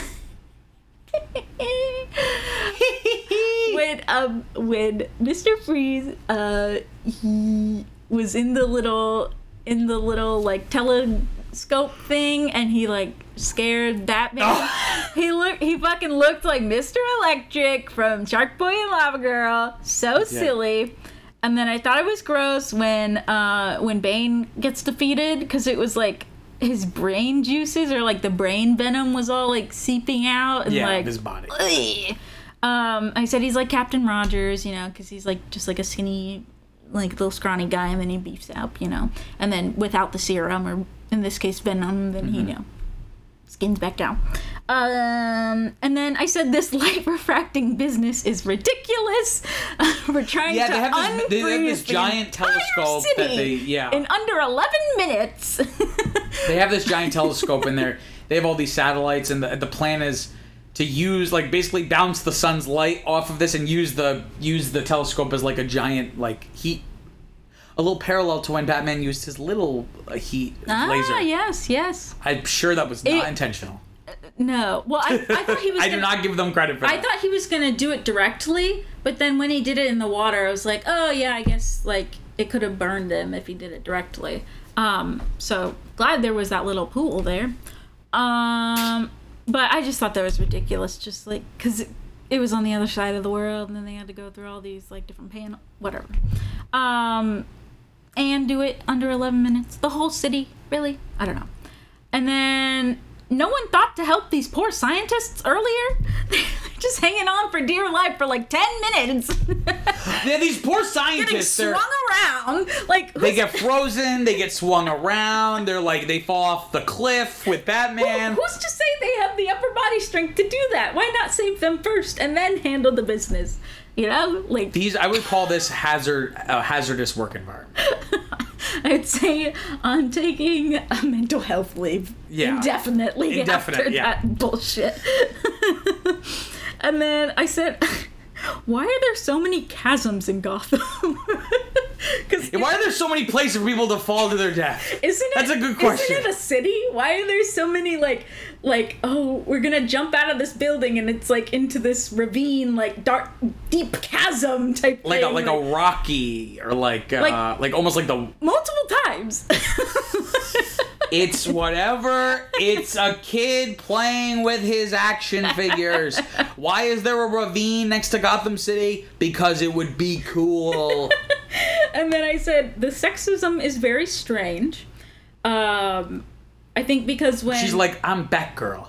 And then he's like, shouldn't it be Bat person or Batwoman? Not very PC to be Batgirl. yeah, that was Very 90s. that like, was kind of weird. But then also like he, I think they said something like like, oh like good job girl or something like that. But like she's actually like like a computer genius or like engineer or software developer or something. Like, and she's hot. Yeah, she but she's like also like super smart. So they're like, "How are we gonna fix this? How are we gonna do the thing?" She's like, "It's okay. I I got this." You know, like so like kind of like she wasn't invited, but also like an under appreciated member of the team. I don't know. Yeah. Question mark. Um, and then I said, "Ivy is not dead." What? And then She is he, surely alive. So silly. What'd you say? What'd you say was silly? I said, "He he he he." So silly. Oh, about the movie at large. I guess. I, I see. Okay. Um. those are my notes. So wow. I made several comparisons about what that experience was like, but it feels like I'm an AI, and you just said write a review using these bullet points, and then you just like said all the bullet points. no, but those are some good observations. You know, we want you to have more. Well, they were. We- It's good that you wrote notes. So I want you to. I want you to. I think the fans Well, some want of was- more well, some of your. it was opinion. repetitive because, like, you know, in a movie there is cutting back and forth between the plot lines Of and whatnot. And we also kind of opened up talking about a lot of things before Mm-hmm. we even got into the movie. Um, and then also, you know, just sometimes there's just silly things going on. Something I noticed in this one that's kind of been a thing for all of these movies, and I don't know if it has to do with like this era. Um, like maybe it's different in the comics, or maybe like it was the same in the comics up until like a certain point in history. But these movies really have sidelined uh, Gordon, Commissioner Gordon. Um, Oh, yeah. like really not using him at all. I forget Um, that Gordon is Gordon until he says he until he talks Someone to him says, by name. yeah. Yeah. Um, and, and I think maybe because like any other cop. maybe it's again maybe it's just like like in the comics he he's a bigger deal Mm-hmm. at this time or maybe like even in the com but I think more so the the former. I think I think he was always a really major character in the comics and the movies just like didn't know what to do with him. Mm. Um it's just weird for me because my main like the thing that brought me into Batman was the Christopher Nolan ones. And, commi- and, and, they- Gary Oldman's huge. Gordon is so integral. Yeah. And then even with the new with the Batman, Jeffrey Yeah. Mm-hmm. Wright, like he's super central to that as well. Because that one's very much like a It does seem very um, weird. a, a, a- like a Having seen mystery legal crime thriller. Yeah. almost. So like he's very involved. So it's like weird to watch these. Mm-hmm. Cause it, yeah, it's more so like kind of back and forth between the two of them, like a little bit, um, cause he's like the man on the inside. Um, but yeah, here, here it's completely kind of separate from like the institution and and all of that stuff. It's all, you know, external supervillain guys. Yeah. Do we hear some trivia? Yeah. Okay. We alluded to this before, but here's some more detail. Most of the scenes with Batgirl were cut because Alicia Silverstone had gained a few pounds during production, and the wardrobe team the wardrobe team had to refit her costume. When the press discovered the news, they slammed Silver, uh, Silverstone's weight gain and mocked the actress for being quote too fat to fit into her costume. Director Joel Schumacher publicly defended Silverstone during interviews and press meetings, joking, quote, What is this girl's big sin? That she ate some pizza? End quote. When the taunting continued, Schumacher lashed out the reporters that taunted her. He said in a magazine interview, quote, It was horrible. I thought it was very cruel. She was a teenager who gained a few pounds, like all of us do at certain times. I would confront female journalists and I'd say, with so many young people suffering from anorexia and bulimia, why are you crucifying this girl? Yes, Joel. Joel is an ally. Yes. Um, in later interviews, this is unrelated to the, that thing. In later interviews, director Joel Schumacher blamed studio pressure uh, to make this film more quote toyetic, like we said before. For example, a showcase for marketable toys and games. Thank you, trivia point, for defining what toyetic means. Uh, in a making of documentary on the DVD, he apologized to disappointed fans. Um, George Clooney has been known to refund people who saw this film. So if you go up to him and tell him you saw it, he will give you money. What? Like 10 bucks or whatever it is. he this is the thing like I didn't we watch like his induction to like the Kennedy Center like award with your grandparents? Oh, I think so, yeah. They made jokes about like it's like it's like the movie that like made him like a Hollywood star Yeah. or not like a star but like introduced him to Hollywood Mm-hmm. as opposed to TV, but it's also like he considers it like his most regrettable film role. Yeah. Um, when filming was over, George Clooney quipped, "quote I think we just killed the series." um, Mr. Freeze says 27 ice puns throughout the movie. he says so many. Some of those don't even make any sense because he's like, you know what? You know what killed the dinosaurs? Ice, The which isn't ice- true. No, he said the, the Ice Age, which is not true. the Ice Age was millions of years after the dinosaurs. Um, he was just being dubious. Yeah, he was being dubious. Um, two extras were arrested and fired after attempting to sell secretly shot footage. Oh. Um, Chris O'Donnell revealed that despite hanging out with Arnold Schwarzenegger a lot, um, off set and during promotion for the film, they never worked a single day together on the film. This was achieved with stand-ins when one of the actors wasn't available. Interesting. It's like someone else in the costume, but it's like from No, behind. yeah, yeah. right?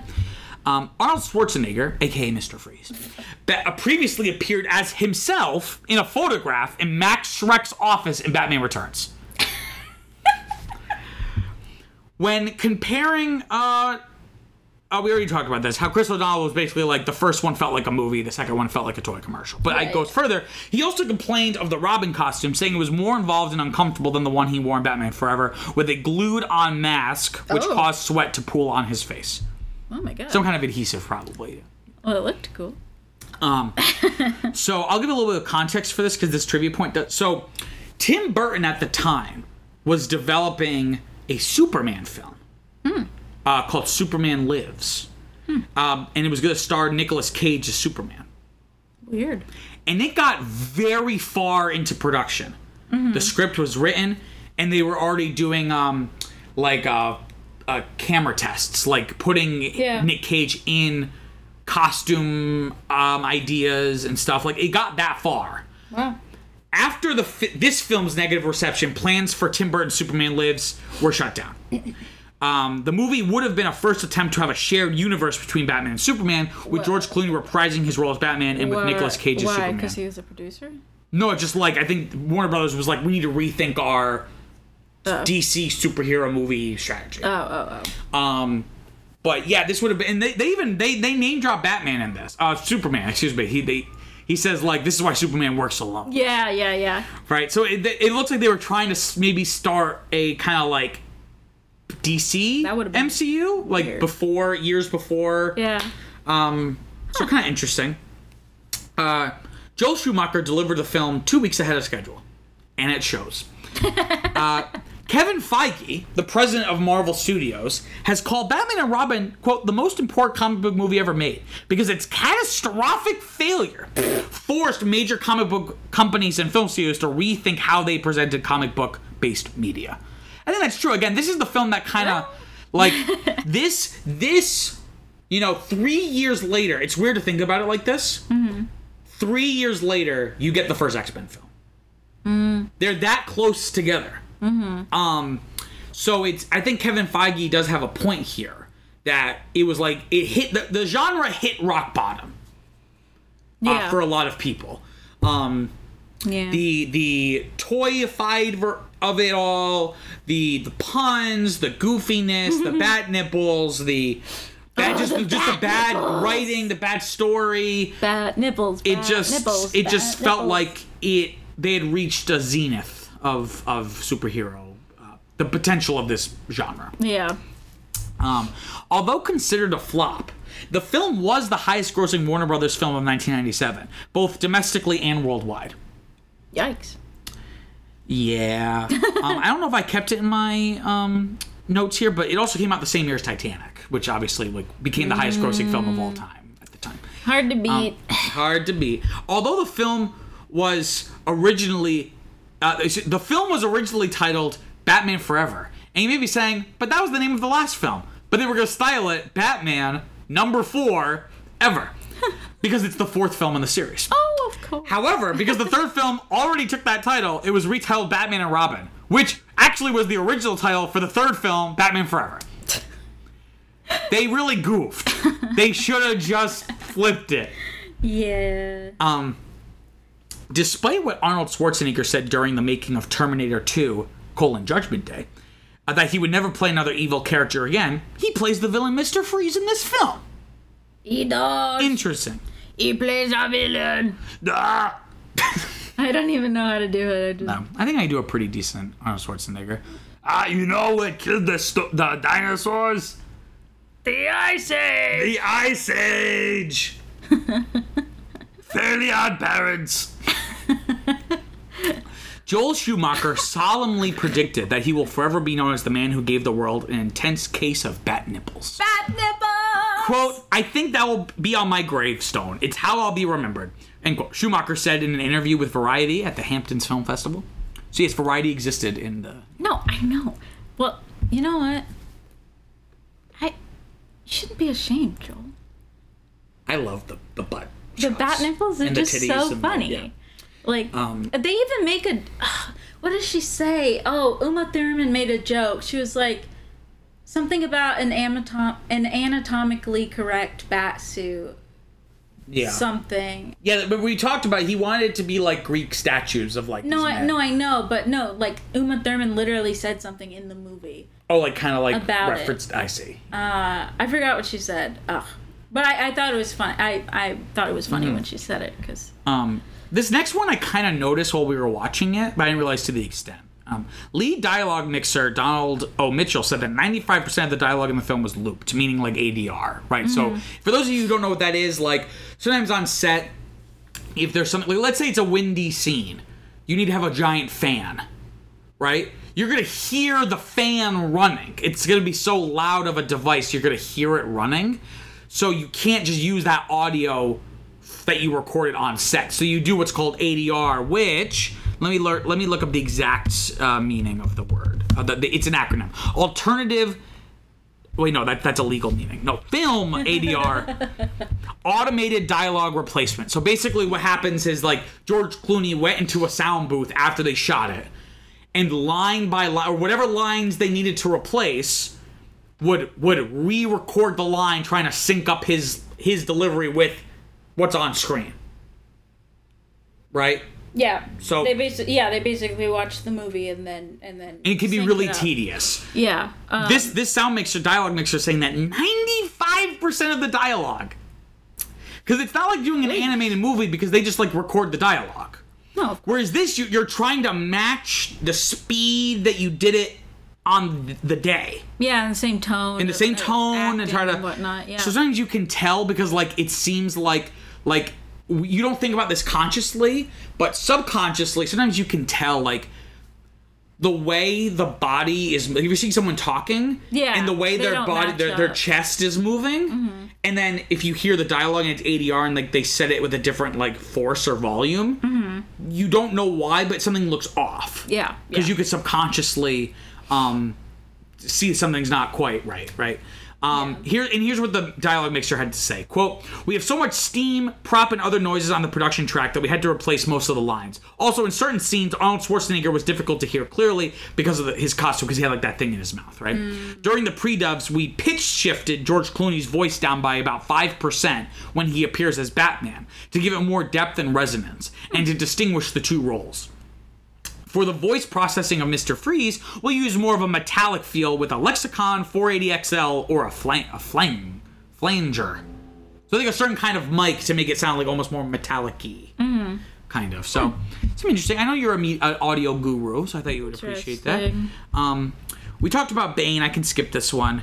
Um, you know how he's different than in the comics. Yeah. Um, all I'll say is this depiction of Bane as an idiot received harsh criticism from fran- fans and critics alike.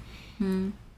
We talked about this a little, but this has more some more detail. Even though Arnold Schwarzenegger was covered in a toxic, flammable substance for the makeup, the worst part was the LED light that had to go in his mouth during close-ups. The LED had batteries in it that would leak acid into Schwarzenegger's mouth when his saliva hit the casing. Makeup artist Jeff Dawn explained the oral nightmare. Quote, when you put it in Arnold's mouth, Arnold's saliva would creep into the seams of this thing and attack the batteries. The batteries would immediately start disintegrating and start putting out battery acid into Arnold's mouth. What the fuck? I hope he's Does, does his mouth need to glow that much? I hope thought they he's put like a I thought they put like a something. black light plaque over his teeth. That's what I thought was making his mouth glow. I don't even remember his mouth glowing.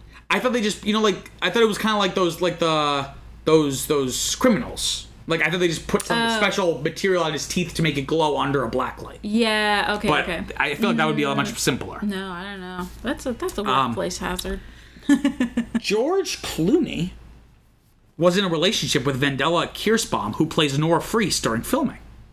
Nora Fries is the wife of Mr. Freeze, Oh, the, the, the frozen woman. oh, interesting. Uh, Kirsebom was also in a relationship with Jon Peters, who had produced Batman 89 and Batman Returns in 92. Who is Kirsebom? The, the actress who plays Nora Fries, the wife of Mr. Freeze. Oh, oh, oh, wait, hold on. What? Vendela Kirsebom. Uh, relationship who plays Freeze and then also was also. Huh. Oh, but not at the same time. Not, I don't think she was dating both Jon Peters and George Clooney at the same time. Um, the rapper Coolio's cameo. Was an Easter egg setting up a fifth movie in the series. Coolio is credited as in this movie. He's credited as Banker, but is apparently playing Jonathan Crane, aka Scarecrow, Cillian Murphy's character in the in the newer ones. Um, who would Scarecrow would have been the main villain in Batman Unchained, which was like the run the working title for like a fifth theoretical film. That's random. he wasn't dressed up really at random. all. he wasn't. He's he's credited as Banker, He wasn't dressed up or, or you know, like a. and is Scarecrow supposed to be a racer? Right, that's what he was, right? Yeah, yeah, or someone facilitating it. I guess. Was he Coolio in 1997, or was he just like this is something random he did before he became like a famous? No, I'm pretty, I don't really know much about pretty Coolio. Pretty sure he was Coolio because remember they talk about him in in Sister Sister. Um, Poison Ivy says the line quote It's not nice to fool with Mother Nature end quote. This is a reference to the tagline of a popular popular TV commercial of the 70s, in which Mother Nature is fooled into thinking that chiffon, chiffon margarine was butter, responding by summoning thunderclaps. because she thinks it's butter, but it's just margarine, and she says it's not nice to fool with Mother Nature. That was this commercial in the, Oh, in the that's 70s. weird. So this is like a, that was like a reference. That. Um, the way that this is the way that this is phrased is hilarious. Oh no, yeah, Coolio. Oh. Gangsta's Paradise had come out. It, that, Okay. that came out in '95. So yeah, Okay, so he was Coolio TM by that point. Coolio TM. Um, while the film sank at the box office, the Titanic sunken boat broke records at the box office. And they share a connection in actress Gloria Stuart. She played the elderly Rose in Titanic, and she appeared in a photograph on Alfred's desk as Margaret, a relative of Alfred's. Wow. That was Rose as a young woman, I think. Wow. That act, that old ass actress who's like, who's like a hundred and Oh, she whatever was years really old. pretty. Wow. Yeah. Um, Peg. do you want to talk about the critical reception? Yeah. I know you don't like talking about. I don't know you don't like to be critical or to receive things, but can we talk about the critical reception? Okay. On Rotten Tomatoes, it has a twelve percent. Oh. The critical consensus is, quote, Joel Schumacher's tongue-in-cheek attitude hits an unbearable limit in Batman and Robin, resulting in a frantic and mindless movie that's too jokey to care much for. Uh, Jay Boyar of the Orlando Sentinel believed Batman and Robin to be the least distinctive chapter in the series, calling it a, quote, bat smorgasbord of action, camp, pathos, spectacle, and whatever, end quote, and blaming its blandness on the studio's increased involvement in its production. In his thumbs down review, Roger Ebert of the Chicago Sun-Times found the film to be a wonderful to look at, although it had nothing authentic at its core, criticizing its toyetic approach. I've never heard this word before. this is a word. Writing for the Chicago Tribune, Gene Siskel, who gave positive reviews to the previous Batman films, also gave Batman and Robin a thumbs down, calling it a quote sniggering. I do not like that word. Sniggering, exhausting, overproduced extravaganza. Andrew Johnson, writing in Time Out, remarked, quote, It's hard to tell who B and R is intended for. Anyone who knows the character from the comics or the superb animated show on Fox will be alienated. And though Schumacher treats the Adam West version as gospel, that show's campy humor is completely incompatible with these production values. So it's kind of like he that, that guy that guy brings up an interesting point where it's like the budget I was talking about it being kind of low budget, but the mm-hmm. budget is so high mm-hmm. that like you and it's like still of a certain quality, like you can't get away with it being campy. Mm-hmm. Wh- Whereas what made the Adam West one work was because it was really low budget and it kind of all played into like this campiness. Whereas like there's a distance between the amount of money being pumped into it versus how dumb it is Yeah. right? Um, in terms of some more modern reception on Letterboxd, it has a 1.9 out of five. Um, you want to hear some reviews? Yeah. Well, I also Oh, I just want to ask, like, so, what, what do you, what do you do, like, in this instance, like, what do you mean? Who? Who? because hold on, because like, it, like the film industry just seems like so much more like fluid and more like contract based than like, like you're only as good as your last movie, so, So, so like, Mhm. but like he wasn't fired or like. Did he get in trouble or like was he not allowed to make another movie? Like well, he made movies after this. He went on to direct the Phantom of the Opera movie. Um, well, because he he had So, he had, like- he had had So, successes. like, who, like, who takes the blame for something like this? well, you're thinking of it like like he didn't get fired, but he didn't get to make a fifth. He didn't get to make another Batman film. I guess so. right? But here's the thing: I don't think the studio blamed him. I think they were just like, we need to go in a new direction. Yeah. I, But gue- I guess it's like it's case by case. It depends on the director, their mm-hmm. and their track record. If it's a director who has made a bunch of incredible movies, both critically and commercially, and then he makes a, a dud, he's not to be blacklisted. He's not to like never make a movie again. yeah. But if it's like you're you, this is your first movie ever and it's not very good, it's chance that you probably you may not get another chance to make a movie. Mm-hmm. That's something we learned in film schools. I we had someone come in and talk, and they were like, you know, people always rush to make their first feature, like even if it's independent, your stuff like Yeah. stick stick with short films as long as you are able to stomach just doing short films because they're smaller you can experiment more and you can learn more mm-hmm. whereas when you make a feature so much time and energy and money mm-hmm. and if it's not good it's hard to bounce back from Yeah. Whereas you make not a great short film, you just move on. You do another one. Yeah. You're- you just move on. So, so you bring up an interesting question. It's really case by case. I just yeah, like just like when stuff like this happens and everyone's like bagging on it, I'm like, like who, who's to blame? I guess like, you know, like, Mm-hmm. like I guess Joel knew that it, you know, I mean he went to make. He went on to make like another dozen movies. No, I know, this. but I mean, like, I guess he was aware, but like, is he like embarrassed of this work? He did. Remember, he said he apologized for it, like in an interview or like on a DVD special feature or something.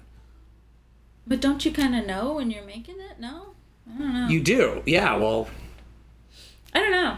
I, I was just thinking about that because like in other in other instances it could be like very clear like oh this person contributed this. But like because there's so many moving pieces on a like a film. It's like well who like who takes the fall for this basically I guess? Just like the company just like the production company in general? Like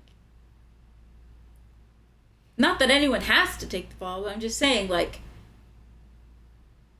I don't know. Like if you're gonna put this in your portfolio, it's case by case. So sometimes the director becomes the scapegoat Mm. for the studio's mistakes. yeah, Because this is an example. I'm not saying this movie would have been a masterpiece, but it's clear the studio's interests in everything besides the movie made it worse. Being so concerned with the marketability, the merchandising potential, that they lost sight of like making a good movie.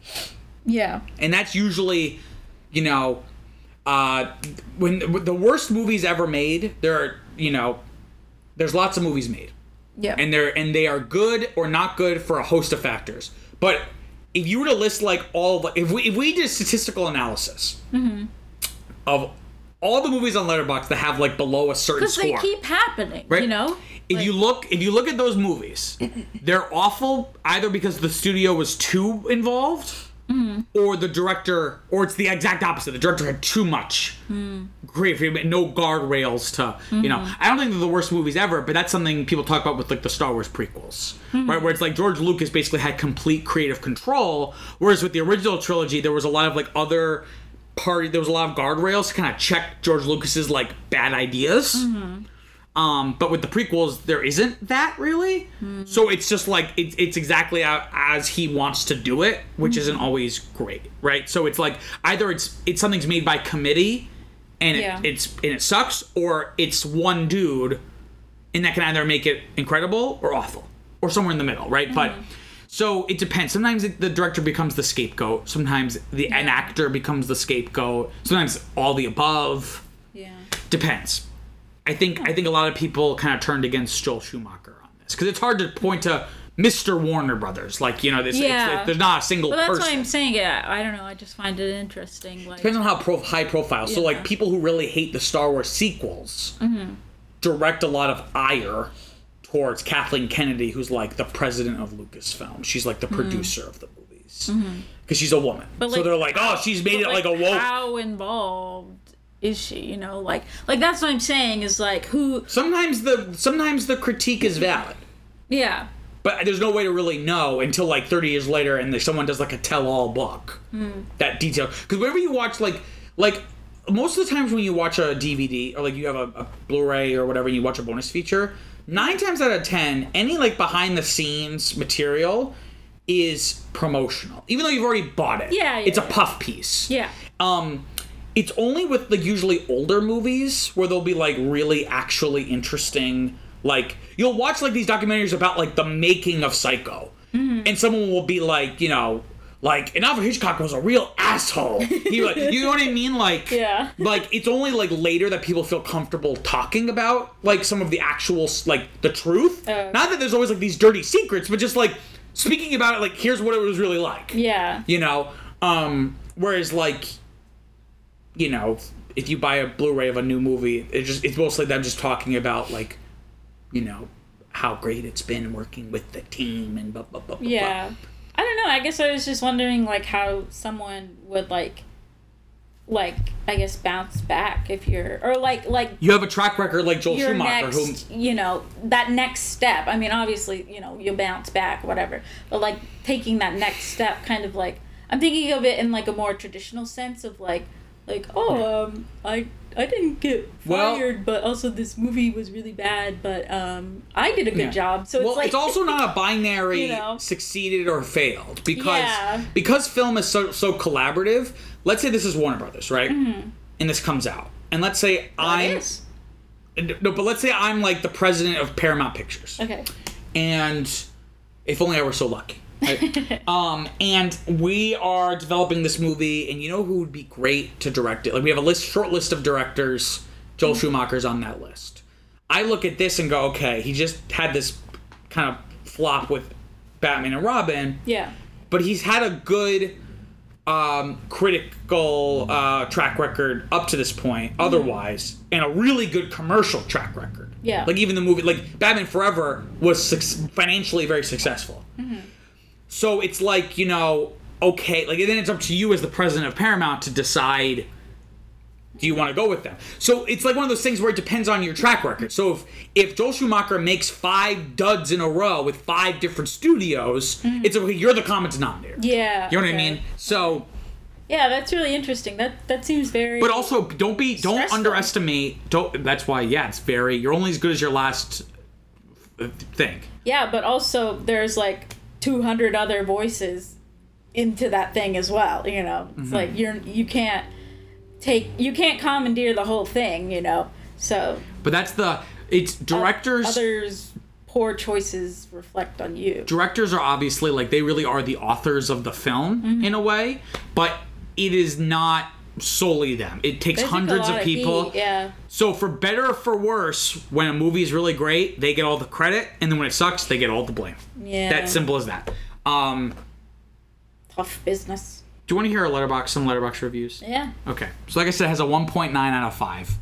Um, Lee Pritchard writes, quote, You either die the Dark Knight or you live long enough to see yourself become Batman and Robin. Because that's a quote from The Dark Knight. You either die a hero, or you live long enough to see yourself become the villain. There's a little Batman humor there. I got it. Only, only us true fans would get it. Oh my goodness. Patrick Willems writes, quote, What used to be the worst superhero movie ever is now a weird relic from before the superhero movie boom. Time has been oddly kind to it. We've now seen so many gritty and or grounded takes on these characters, so many serialized sequels and interconnected universe universes that this feels special even if it's not especially good. That's an interesting perspective. It's kind of like what I was saying last time where it's like we've had so many other Batman interpretations now, you can kind of just look at this for what it is Yeah. as opposed to like I'm pissed because this is like the only Batman movie that exists now. You know what I mean? Like, yes, yes. um, Will Menaker writes, "quote It was camp, but not nearly gay enough." I will say this movie maintains a high pitch of hilarious awfulness throughout its entire runtime, so I was entertained. I want it. Batman and Robin got so close at one point. They were fighting. You know how like They almost kissed. They were really close. Yeah. They were arguing. Yeah, I wanted that to kiss. That would have been funny.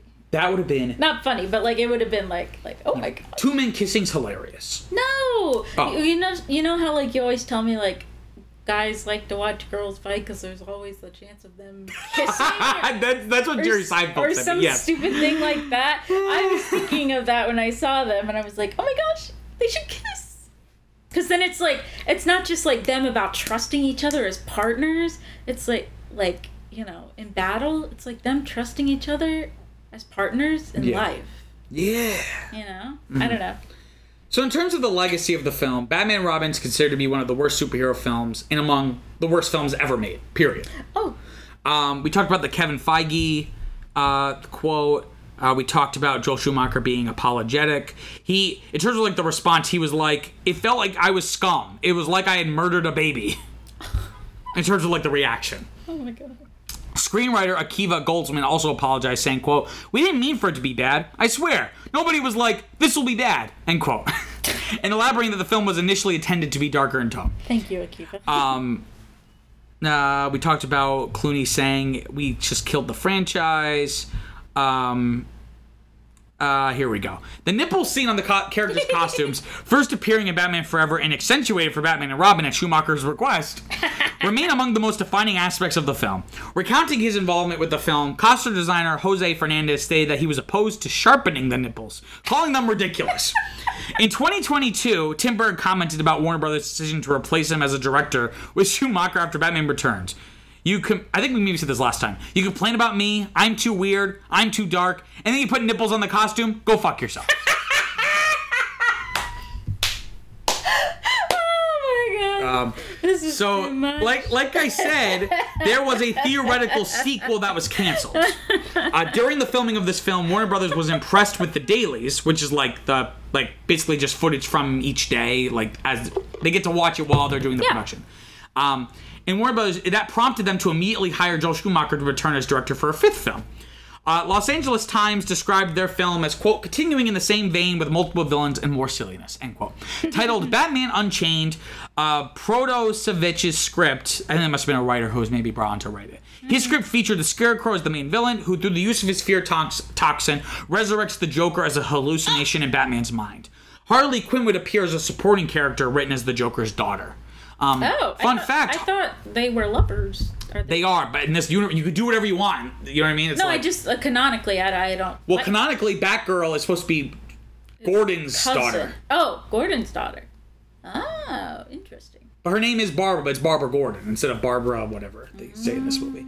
Um, and also, fun fact: Harley Quinn was invented for the animated series. She was not from the comics. Oh, she became such a popular character, yeah. Oh, wow. That they then put her in the comics. Cool. Um, but following the poor critical and financial reception of Batman and Robin, Clooney vowed never to reprise his role, and Warner Brothers canceled any future Batman films, including Schumacher's planned Batman Unchained. And this is the last live-action Batman film until Batman Begins. Um, there were animated films. There was Catwoman with Halle Berry. Yeah. But this was the last one until 2005, until Batman Begins.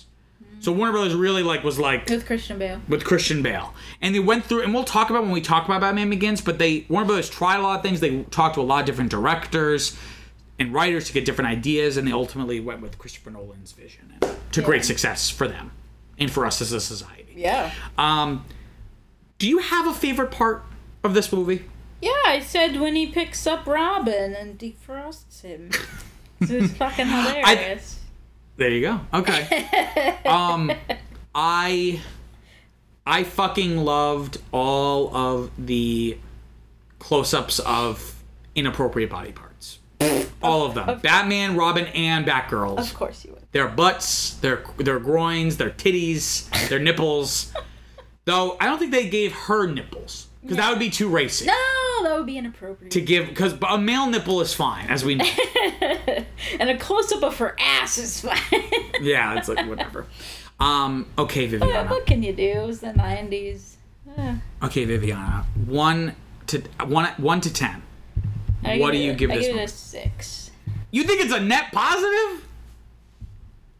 What? Oh. um. Again, for me, a six is a net positive. It's like a good film with bad parts. A four is a bad film with maybe some good parts, and then a five is mediocre. It's just like you don't feel like any big choices were made. No, big choices were made. made. You could be, it could be a six, but I was just like astonished that you I thought it was know. a net I positive. just I just thought it was hilarious. Would you say you liked it? Um, it's like it's like a it's like a not a hate watch, but like a So bad it's good, kind of. yeah Okay. Okay, you'll- so you give it a six. It's a net positive in terms of it just being funny. yeah. Okay. Okay, so it's a six. Fucking tapping. So as you see, Vivian, because I've, I've sent you the the ranking document, Yes, so you can yes. see visually. So you have three films that you put at six. Uh, the the two serials. So here's a question: Do you think do you would you rather watch this or one of the serials Um, from the 40s? Probably this. Okay, so it's above those. Would you rather watch this or the last one with Val Kilmer? Mm, I can see you want to watch this one more because this one's like more ridiculous. yeah, probably this. I don't know. That's just I hate you, but okay. we'll put it in. I I I think I got a six pack just laughing. It was just like so silly. I just like couldn't look away. It just. Okay.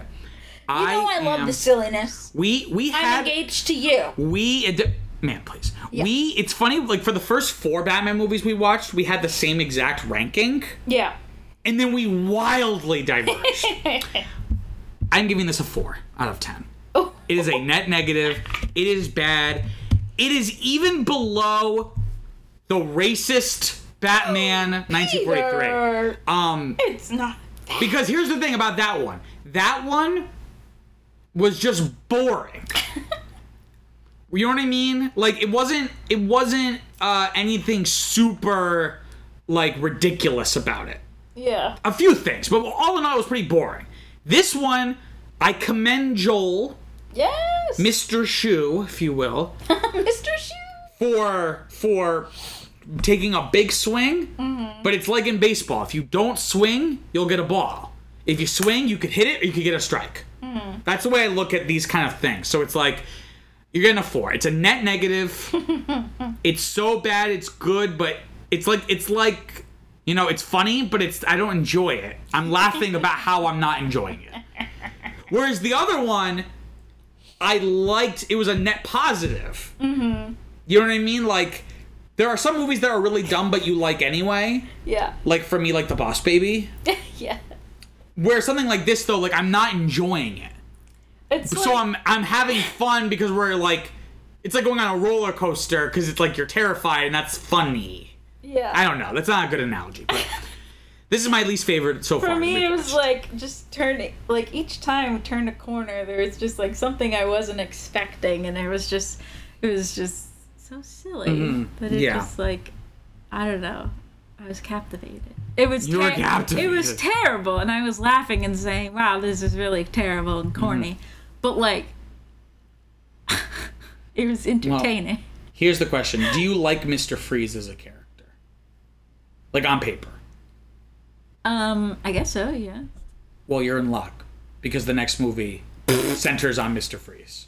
Oh, my friend. Because that's it for this week's episode of Now That's What I Call a Franchise. Next week, we'll be watching the next film in the franchise, the 1998 film Batman and Mr. Freeze Sub Zero. Viviana, where can they find us? You guys can find us wherever you get your podcasts. And don't forget to follow us on Facebook, Instagram, and Twitter at Franchise Podcast. We know you have many podcasting options, and we thank you for choosing us. Peace out, guys. Later, Gators.